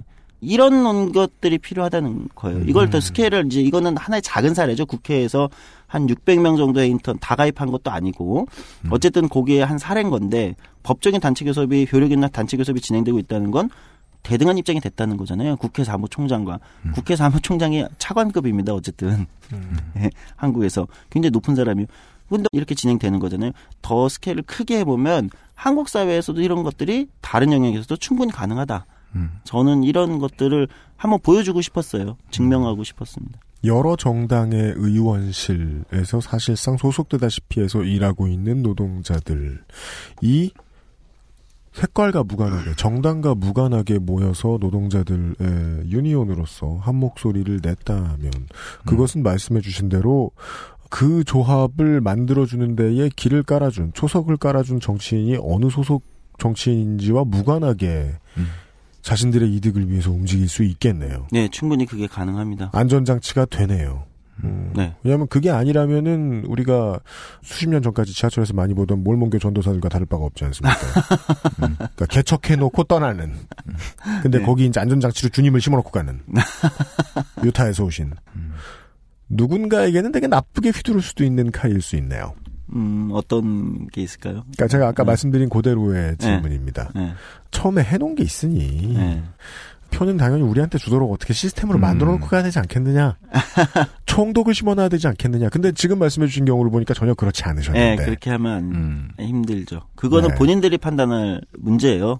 그 민주주의에서 정당과 다양한 결사체 조직과의 관계라는 건 옛날에 한국의 진보 정당은 그런 게뭐 배타적 지지라는 게 그런 거였어요. 이 조직은 이 정당만 배타적으로 지지하는 걸 그 조직의 어떤 지침 같은 걸로 만드는 거죠. 이 이거야말로 예외적인 사례입니다. 실제 외국에 집권한 진보 정당은 브라질의 룰라가 있을 때 빼떼당이나 독일의 사민당도 노동조합하고 그런 배타적 지지, 니네는 우리 정당에 무조건 지지해야 돼 이렇게 맺지 않습니다. 아, 그렇게 맺지 않고요. 다른 방식으로 오히려 정책적인 부분으로 협약이나 이런 걸 통해서 이제 서로 협의하는 파트너 관계로 가야지 그렇게 뭐 조직적 연계로 이렇게 가는 것은 서로에게 건전하지 않는 것 같아요. 표를 벌어야 되는 입장이시니까 정당이면 그렇다고 다시 한번 말씀을 드리면 그런 식으로 이제 이 결사체가 많이 만들어지면 이거는 제가 이제 정의당을 위해서 이렇게 말씀드리는 게 정말이에요. 정의당을 위해서 이렇게 말씀드리는 게 아니고 앞에 계신 분이 정의당의 사람이라 그래요. 그 그런 결사체가 많이 만들어지고 효율적으로 동작을 하면 실제로 그 조직의 시스템상 어떤 정당에 줄을 대지 않아도 되게 만들어 놔도 정의당에게는 유리한 상황일 거라고 보시는 겁니까? 네, 그렇습니다. 그게 이제 아젠다의 문제겠죠. 그러니까 어떤 아젠다의 조직들이 만들어지느냐. 그러니까 정의당이 예를 들면 이제 노동이라는 걸 굉장히 중요시 여기는 정당이다. 그렇다면 노동에 관련된 조직들이 많아지면 많아질수록 정의당에게는 훨씬 유리한 상황이 되는 거예요. 기반 자체가. 왜냐하면 그 아젠다가 그 사회의 주요한 아젠다가 자연스럽게 되는 거잖아요. 그 다른 아젠다의. 조직들 양대 정당에서 허구한 날 만들었는데 개모임 같은 거 아니면은 의미도 없잖아요. 그렇죠. 그러니까 그거는 지금 있는 뭐 산악회 이런 거 만들었잖아요. 기존의 그러니까요. 정당들이. 예. 그러니까 침묵이라는 거예요. 침묵 네, 결사체밖에 네. 없는 거죠. 네. 근데 오히려 침묵 결사체는 정당들이 정당 내부에서 만드는 게 효과적이지 음. 우리 사회 시민들한테 필요한 건 그런 침묵 결사체보다 오히려 음. 이해관계 조직들이죠. 그런 거를 잘 안 만들죠. 예, 이해관계 조직을. 그렇게 정당이 할 수 있는 것이 있다. 그렇다고 해도 여전히 표의 힘에 대한 답변은 되지 않습니다. 표의 힘. 왜냐하면 원외에 계시는 분도 그런 일을 하셨다고 지금 꾸준히 예를 들어 설명하셨거든요. 네. 원 내에 들어가서 할 수 있는 다른 일? 다른 일. 네, 더, 더 큰 힘을 내서 할 수 있는 일?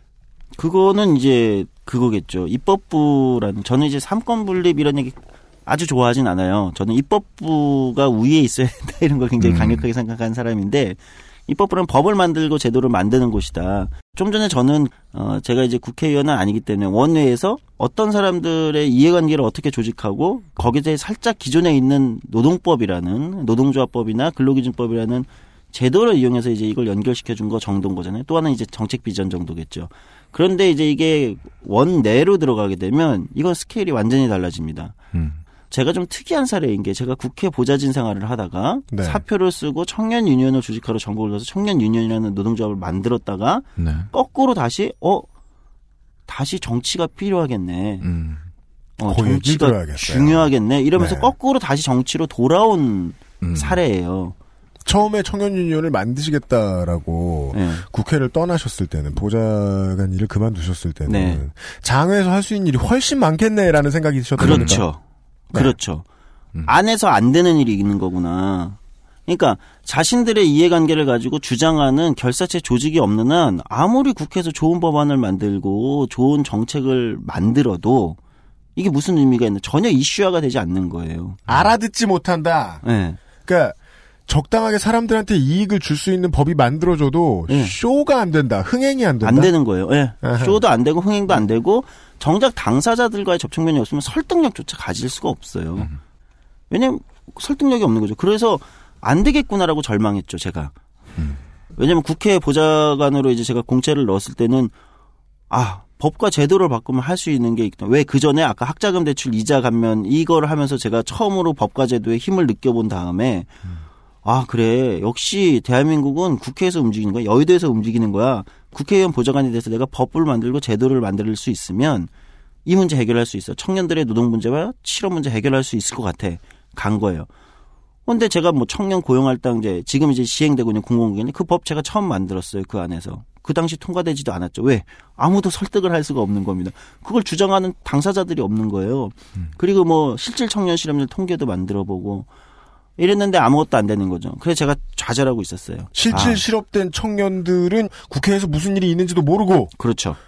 하여간 보좌진들이 법을 만들어줬으니까 상임회의장에 들고 들어간 영감님도 사실은 100% 이해도 못했고 그렇죠. 100% 이해도 못한 상황에서 떠들었는데 기자들도 관심이 없고 아무도 관심이 없는 겁니다. 아, 그래서 제가 좌절하고 있었어요. 그런데 그때 제가 우연히 바로 오늘 좀 전에 점심 때까지 무려 10시간이 넘게 한국 필리버스터 신기록을 세운 은수미 당시에는 노동연구원 연구위원이었습니다. 네, 연구위원. 네, 네. 우연히 만나게 된 거죠. 제가 당시 모시고 있던 국회의원 은어론 이제 영감님이라고 하는데 이제 네. 교육을 시켜요. 공부하지 않으면 국회의원들도 그 안에서 살아남을 수 없으니까 네. 네. 노동 문제를 좀 공부하셔야겠다 해서 그때 섭외를 해온 분이 바로 과외 선생님 한 분씩 오시죠 그렇죠. 분야별. 음. 그때 과외 선생님이 가장 이제 노동. 쪽 과외 선생님을 유명했던 은수미 당시 연구위원. 은수미 노동연구원 연구위원이셨어요. 근데 이제 당시 은수미 지금 의원님이신데 그 은수미 의원님이 일본에 한 7개월 8개월 다녀오신 직후였어요. 네. 일본에 이제 잠깐 이제 인- 그 연수급 비슷하게 공부를 잠깐 나갔다 오신 건데 굉장히 흥미로운 얘기를 하시네요. 일본의 청년들이 청년 노동 비정규직 문제가 심각해지니까 네. 일본의 청년들이 일본 수도권 청년 유니언이라는 신기한 노동조합 기존에 없던 노동조합을 만들어서 이런저런 활동을 하더라. 음. 너무나 이게 자기는 흥미로운 사례였다 이런 얘기를 이제 이 음. 저희 연관님 공부를 시켜 드리면서 그런 얘기를 하시는 거죠. 근데 제가 그때 아 음. 저거다. 저게 있으면 음. 가능하겠다. 일본하고 한국이 또 유사하다고 하잖아요 시스템이. 네. 저게 한국에 있으면 되겠다라고 생각하고 한국의 청년 유니언을 만들겠다로 이제 사표를 쓰고 이제 나가게 된 거죠. 음. 그래서 밖에서 청년 유니언을 만들어서 아까 우리가 좀 전에 얘기했던 그런 일들을 하게 된 거죠. 저도 사실 신문 보면서 그런 생각했어요. 만든 백수는 얼마나 미친 백수일까. 참고로 지금 앞에 앉아 계시고요. 네, 다들 미쳤다고 했죠. 네. 근데 그런 그냥 신문 읽던 사람이 생각나게 만들었잖아요. 네. 음. 청년 유니언이라는 개념에 대해서 음, 음. 그렇습니다. 그럼 다시 한번 아까 얘기한 대로 돌아온 겁니다. 밖에 나갈 필요성까지 느끼셨고 밖에 나가서 일정한 성적을 내셨다. 네. 안에 다시 들어와야 되겠구나.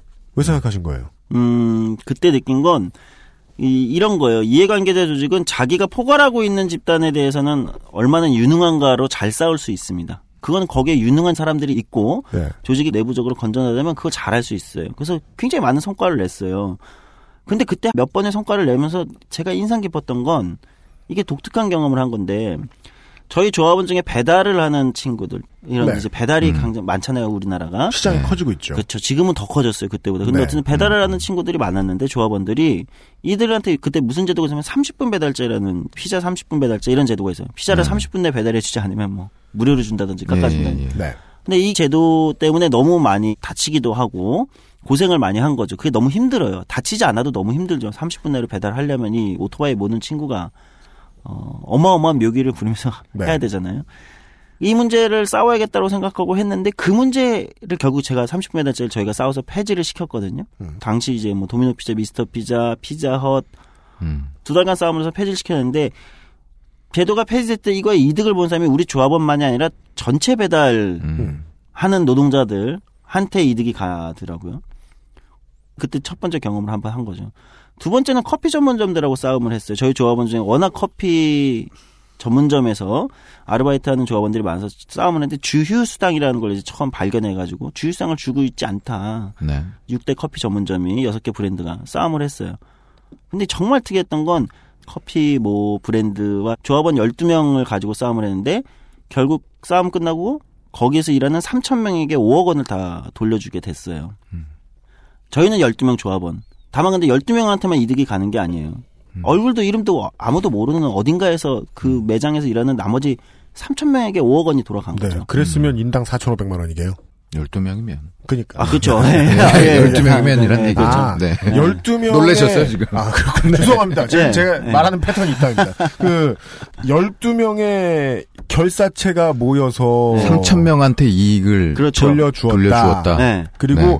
갑자기 새로 이제 뭐 바리스타 쪽 배워가지고 비정규직으로 들어온 사람들이면은 어 내가 들었던 것보다 뭐 몇백 원 비싸네 이렇게 생각하고 말 수도 있지만 원래 꾸준히 일하던 사람이 그 다음 달 월급을 딱 받아보는 순간 아 뭐가 바뀌었구나. 예. 어마어마한 감사의 전화를 받았어요. 아마 음. 제가 그날을 잊을 수가 없습니다. 청년유니언 보도자료에 늘 제 이름이 적혀 있으니까 정책기획팀장 조성주 이제 문의 누구 하세요.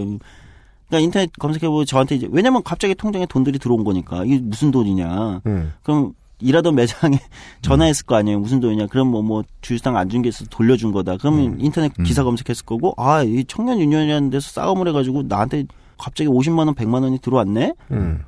물론 그걸로 술을 먹었을 가능성이 크죠. 근데 어쨌든 뭐 그건 중요치 들어온 거잖아. 않습니다. 중요하죠. 네. 그래서 찾아보고 전화하는데 고맙다는 거예요. 근데 네. 그 고맙다는 건 뭐냐면요. 권리에 대한 자각이에요. 네. 50만 원 돌려받게 해줘서 고맙다는 게 아니고요. 공돈 생겨서 고맙다는 게 아니고요. 내가 나도 모르고 있던 내 권리를 찾아줬기 때문에 네. 이거에 대한 고마움이거든요. 한 일주일 동안 수백 통의 전화를 받았는데 그때 느꼈어요. 이런 거구나. 제도를 안착시키고 뭔가를 바꾼다는 거는 이거구나. 제가 그 순간 문득 떠오르더라고요. 제가 국회 생활을 했었으니까. 네.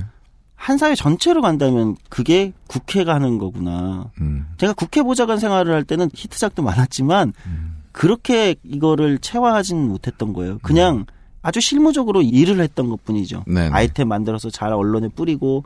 근데 정치의 본질은 그게 아니거든요. 진짜로 사회가 변했고 사람이 변했구나라고 생각하고 정치도 쇼 비즈니스라고 봤으면 쇼를 하고 끝나고 그냥 집에 갔으면 관객들의 반응을 알 수가 없지요. 그렇죠. 그 관객의 반응을 직접 체험하신 직접 체험한 거죠. 이- 그러니까 이, 이 지점이었던 거예요. 예. 그 순간 정치해야겠구나 생각한 음. 거죠.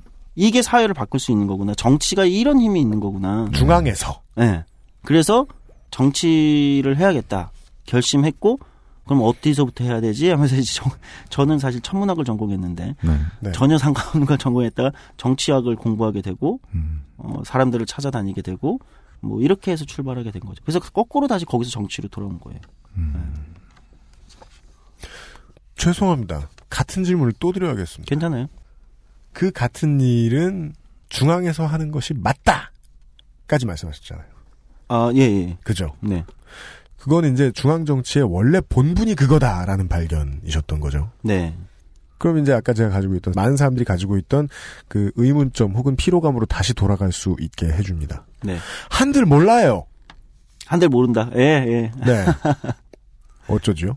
어, 저는 근데 뭐 그 많은 국회의원들 저도 이제 만나 죄송합니다. 만나봐도 지역구에서 관련된 소수자들도 만나보고요. 표 한 표라도 아까워서 10명, 20명의 이익단체라도 만나보고 조례라도 얘기하겠다. 실제로 더 나쁜 얘기긴 하지만 SOC라도 끌어오겠다. 그리고 실제로 이루어내고 많은 법들을 고쳐냅니다. 네. 하지만 언론은 안철수 대 문재인만 5년째 보여줬습니다. 중앙은 저는 훌륭한 정치를 못했다고 보지 않아요. 훌륭한 쇼를 못했다고 보지. 아하. 예. 그 전에 이제 장외를 돌다 오셨으면 저는 그 정도의 깨달음이 있지 않으실까 하고 기대한 거죠. 네. 훌륭한 쇼는 어떻게 만들 것인가? 사람들에게 무언가를 어떤- 이루어주는 일이 즐겁다는 것까지는 시작부터 알았다. 네. 이걸 어떻게 홍보할 것인가, 어떻게 이게 알릴 얼마나 것인가. 가치 있는 일인가를 사람들에게 폭넓게 보여주는 것은 어떻게 할 것인가? 네, 아 중요한 얘기입니다. 그게 굉장히 어려워요. 보통 한국의 정치인들이 방금 지적하신 그 부분에 처했을 때 네. 가장 그 쇼, 쇼라고 표현을 하셨으니까 네. 흥행되는 쇼, 많이 보게 만드는 쇼가 일단 필요하잖아요. 네. 그래야 아니까 사람들이. 그래야 나도 계속해서 정치를 할 수 있으니까. 그때 아주 손쉽게 선택하는 방법이 하나가 있습니다. 뭔데요? 센 말을 하는 거예요. 음. 아, 저희 사고를 치거나 그 알실에서 유감 없이 떠드는 아, 그 알실 전문 용어가 하나 있습니다. 이재명류. 네. 아, 그래. 네. 센 말을 하는 겁니다. 사고를 치는 거예요. 음. 요즘은 이게 어디서 주로 이루어지냐면 이제 소위 SNS라고 네, 얘기되는 공간에서 어, 이루어지죠. 퍼거슨 감독에게 무제한의 승리를 안기며. 그렇죠. 예. 그 경쟁적으로 하죠. 네. 경쟁이죠.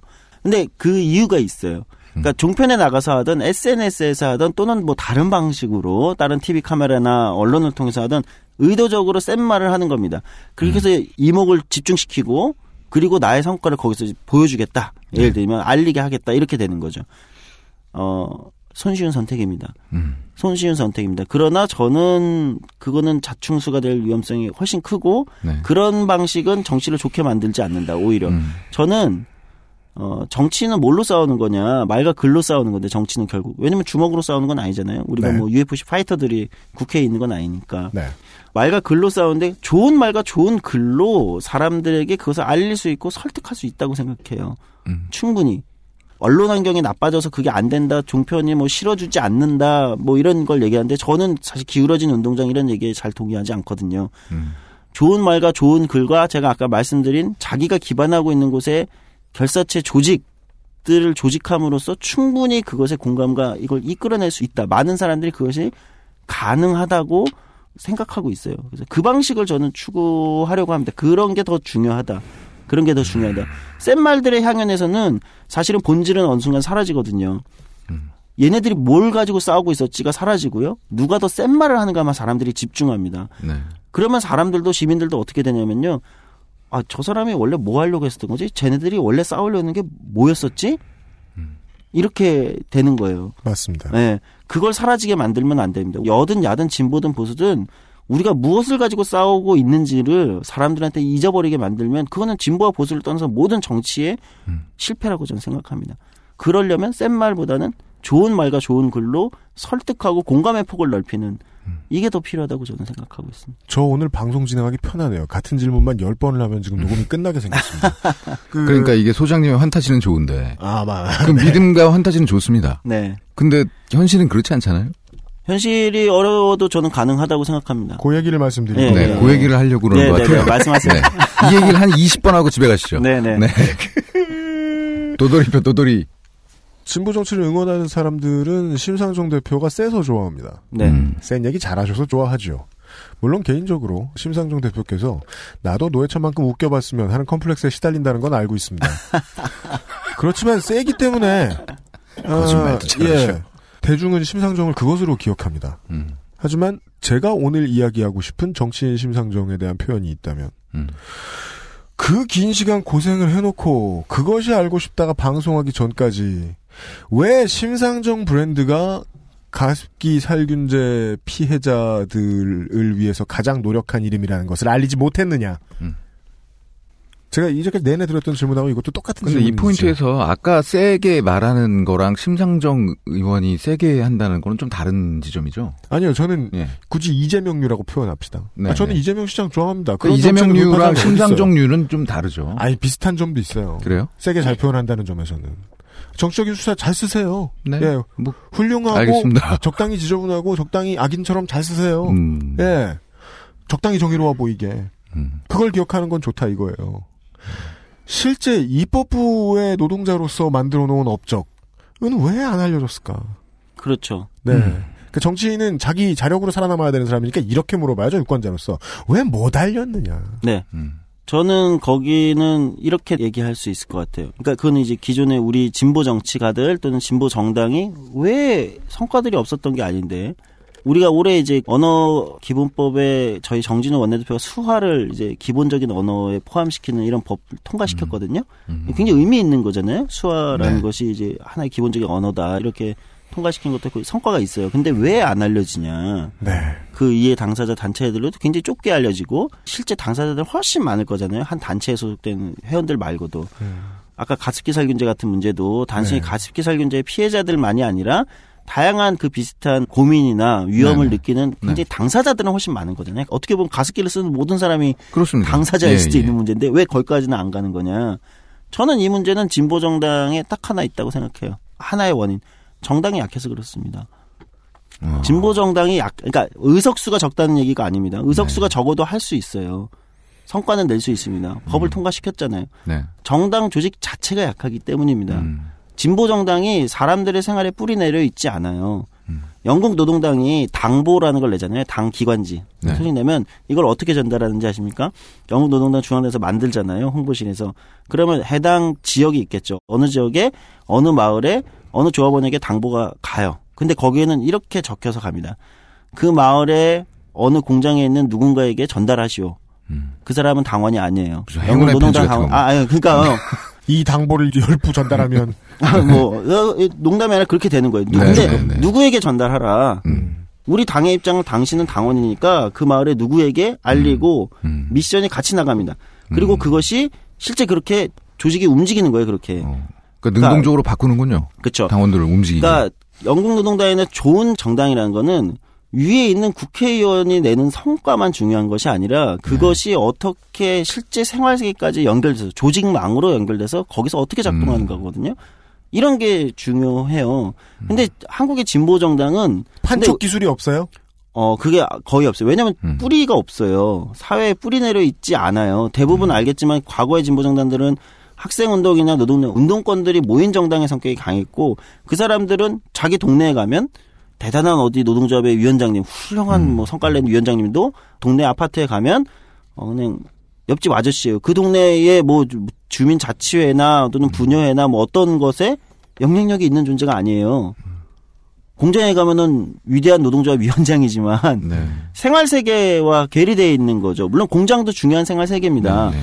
그러나 일상적인 많은 사람들이 경험하는 여기에 정당 조직이 뿌리 내려 있지 않은 거죠. 음. 그러니까 진보 정당 같은 특히 숫자를 조직해서 자기를 알리는 것을 주로 해야 되는 진보 정당 같은 경우는 그게 훨씬 약한 거죠. 잘 안 되는 거죠. 음. 결국 저는 이렇게 말씀드리는데 정당을 강화할 수밖에 없다. 물론 우리가 뭐 미디어 전략이나 홍보 전략에 여러 가지 혁신점도 있을 수 있겠지만 요즘은 그걸 팟캐스트로 대체하려고 그러는데 저는 사실 그렇게 동의하지는 않습니다. 네. 다른 방식, 오히려 대면 접촉의 조직을 강화하는 방식으로 가지 않는 한, 음, 그냥 우리는 또 성과 내고 그것은 사람들한테 실생활 세계까지 연결되지 않고 이것이 계속 악순환되지 않겠는가라고 생각합니다. 뭐 아주 고전적인 방법을 얘기하고 있는 겁니다. 정치 카페에 대해서 좀 남의 박사는 원래 걱정할 일 아닌데 안타까운 점이 그거예요. 정치 카페를 듣고 되게 많은 시민들이 음. 이게 정의당에서 만든 건지 몰라요. 음. 정의당에 되게 목숨을 건 중요한 수익 사업이라는 걸 몰라요. 그냥 아 유시민 씨가 나오는 음. 이렇게 알고 있어요. 그, 그 문제. 대중을 만난다는 건 개인을 만난다라는 거고. 네. 음. 그러면 제가 자꾸 드리는 질문으로 돌아오지 않고 소장님이 하셨던 말씀으로 돌아와야 될 것 같네요. 개인을 만나기 위해서 조직화된 개인들의 모임이 필요한 것이다. 그렇죠. 라고 정리할까요? 네. 음, 어느 정도 이해가 됩니다, 이제. 네. 그러니까 왜 네. 우리가 민주주의에서 클래식이군요, 그러니까 네. 결국. 민주주의에서 가장 중요한 자유는 언론 출판 그거보다 더 중요한 건 결사의 자유입니다. 음.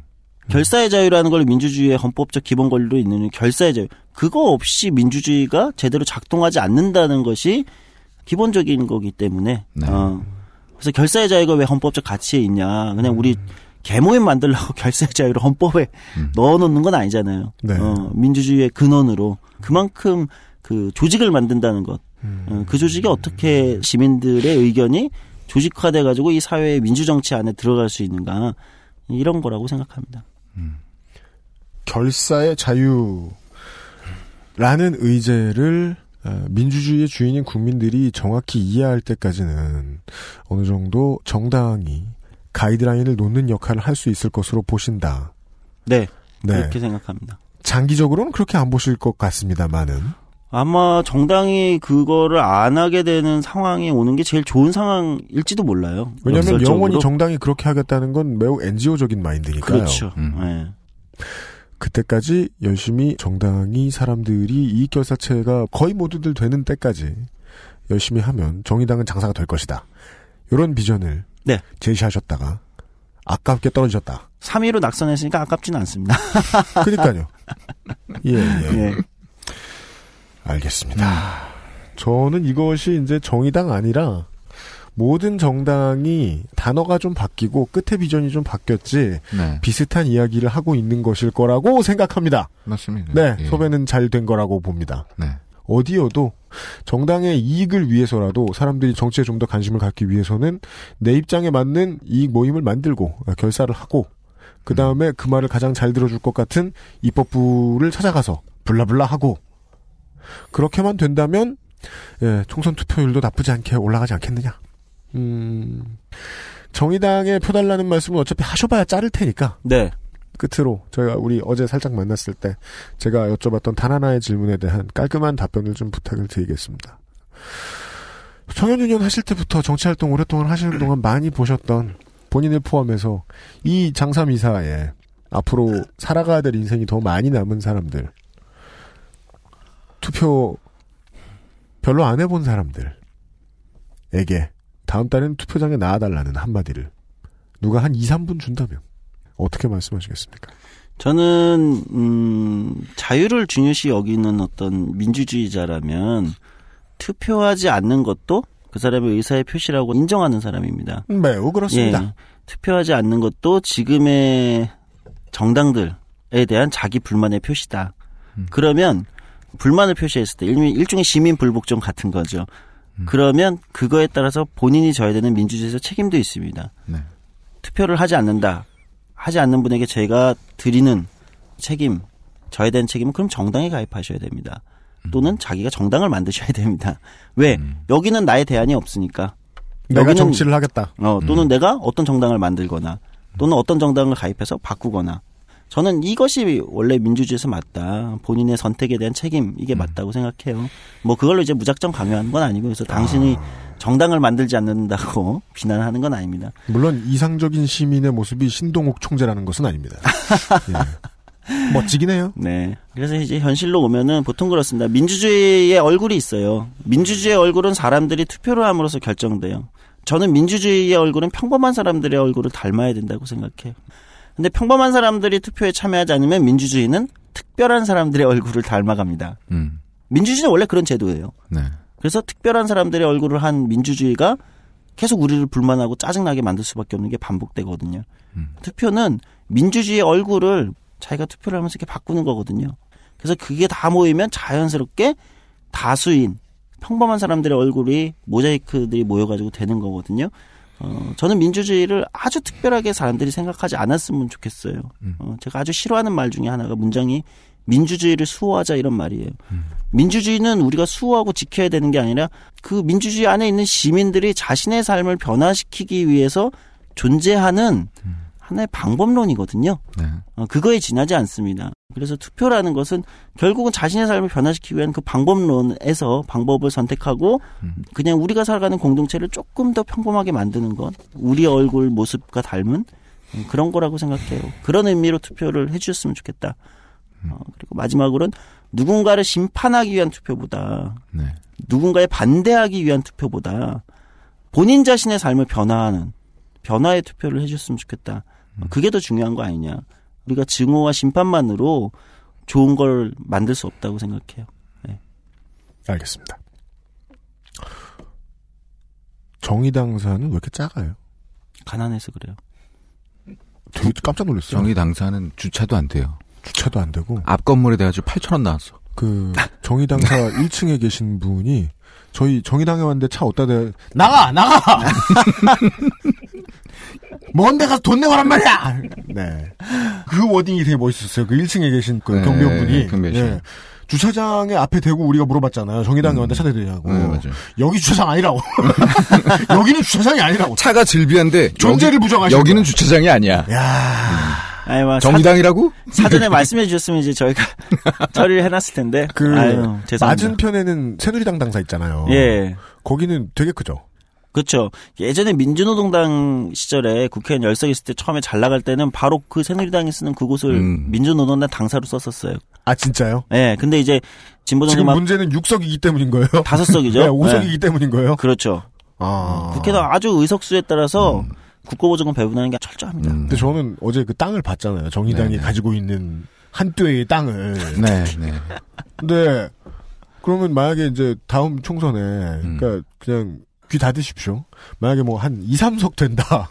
그거보다 좁아져.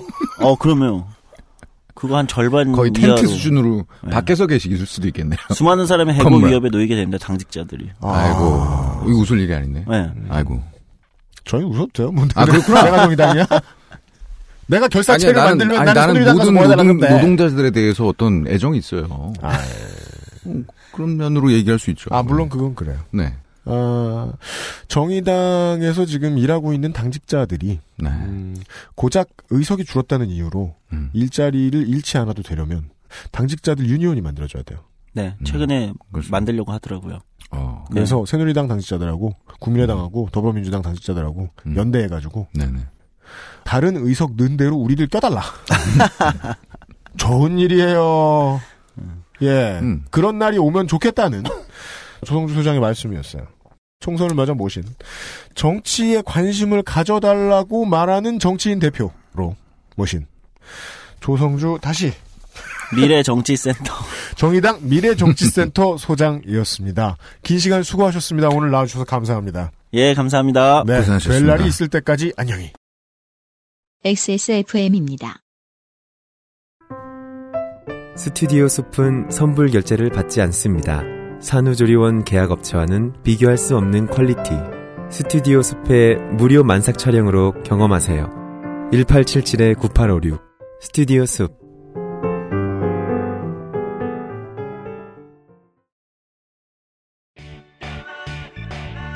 언제까지나 마지막 선택. 아로니아 침. 안녕하세요. 직업이 운전인지 컴퓨터인지 가끔 헷갈리는 컴스테이션의 이경식입니다. 악성 코드 크립토라커에 의한 피해가 광범위하게 확산되고 있습니다. 크립토라커는 사용자의 파일에 접근하여 못쓰게 만든 뒤 무려 대놓고 현금을 요구하는 몹쓸 코드입니다. 현재 시중의 바이러스 백신들이 이를 막지 못하는 경우도 있어 요즘 저는 이 문제로 전화를 받고 고객을 만나느라 거짓말을 보태면 밤에 잠을 못 잡니다. 대기업 관공서 가릴 거 없이 피해자가 속출하고 있지만 일단 걸리고 나면 기술자들도 이것을 복구하긴 어렵습니다. 부디 윈도우즈 업데이트를 잊지 마시고 실시간 동영상 사이트에 접근하실 때는 주의하고 또 주의해 주십시오. 사전에 예방할 수 있습니다. 크립토 라커는 컴스테이션도 못 막습니다. 정의당의 조성주 어 아이씨. 동네 촌놈 미래센터의 소장님. 우리 갔다고 이렇게 능욕해도 네. 돼요? 어, 농구화 알못센터 소장님. 예, 우리 지금 신발 하나 배달 왔는데 어, 네. 뭔지도 몰라요 여기. 바보예요. 그러니까 이 회사 기준으로는 바보죠. 그렇죠. 조던도 몰라. 상종도 못할. 어. 예. 하지만 뭐 그- 그쪽에서는 뭐 열심히 하시는 분인 것 같네요. 그렇습니다. 네. 음, 특별히 어, 원내에 진입을 못 해본 정치인. 네. 그리고 원외에서 이루어 놓은 무언가가 있는 정치인. 음. 그리고 그나마 그 중에서도 우리 청취자분들, 저는 뭐 우리 청취자분들이 어떤 사- 상황일지 예상만 할 따름입니다. 다만 우리 청취자분들이 찍어서 원하는 정치가 흘- 이렇게 흘러갔으면 좋겠다 하는 상이 있다면 음. 정치가 내 삶을 이렇게 좀 도와주고 바꿔줬으면 좋겠다라고 생각하는 부분이 있다면 네. 그것을 해결함으로써 음. 표를 얻는 것이 정치다. 라는 것을 알고 계신 분. 네, 네. 이 세 가지는 말이죠. 채우려고 하면 어, 시사평론가에선 죽어도 못 걸어와요. 그럴 리가 없으니까. 실천하는 게 직업이 아니니까요. 네. 그런 분을 어렵게 섭외를 했습니다. 정의당 혹은 본인이 뭐 표를 얻을 일이 생긴다면 그것과는 뭐 전혀 무관합니다. 그냥 땡땡당의 땡땡 정치인이라고 봐주시면 좋겠습니다. 네.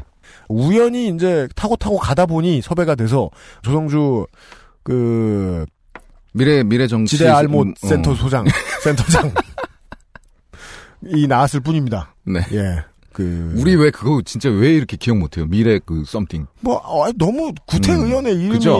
아 진짜. 예. 왜 이렇게 세련되게 못할까요, 정치? 맞아요. 네? 네. 하지만 어, 얘기하세요. 뭐 정치 알못 리드 쿠프 소장. 그 어, 조성주 대출인과 함께했던 예. 어, 이번 주 목요일에 히스테리 사건 파일 그것은 알기 싫다였습니다. 환타님의 오늘까지의 타이완 이야기 다음 주에 이어드리도록 하겠습니다. 공지를 제때 아, 빨리 이야기를 못 드려서 죄송합니다. 다 들으셨는데 이제 안 나왔네요. 환타님 다음 주에 다시 만나 뵙기로 하겠고요. 어, 유면상가 유엠씨, 김상조 엔지니어, 이현아 공보수석이 수고하고 있습니다. 다음 주에 뵙겠습니다. 안녕히 계십시오. XSFM입니다. I D W K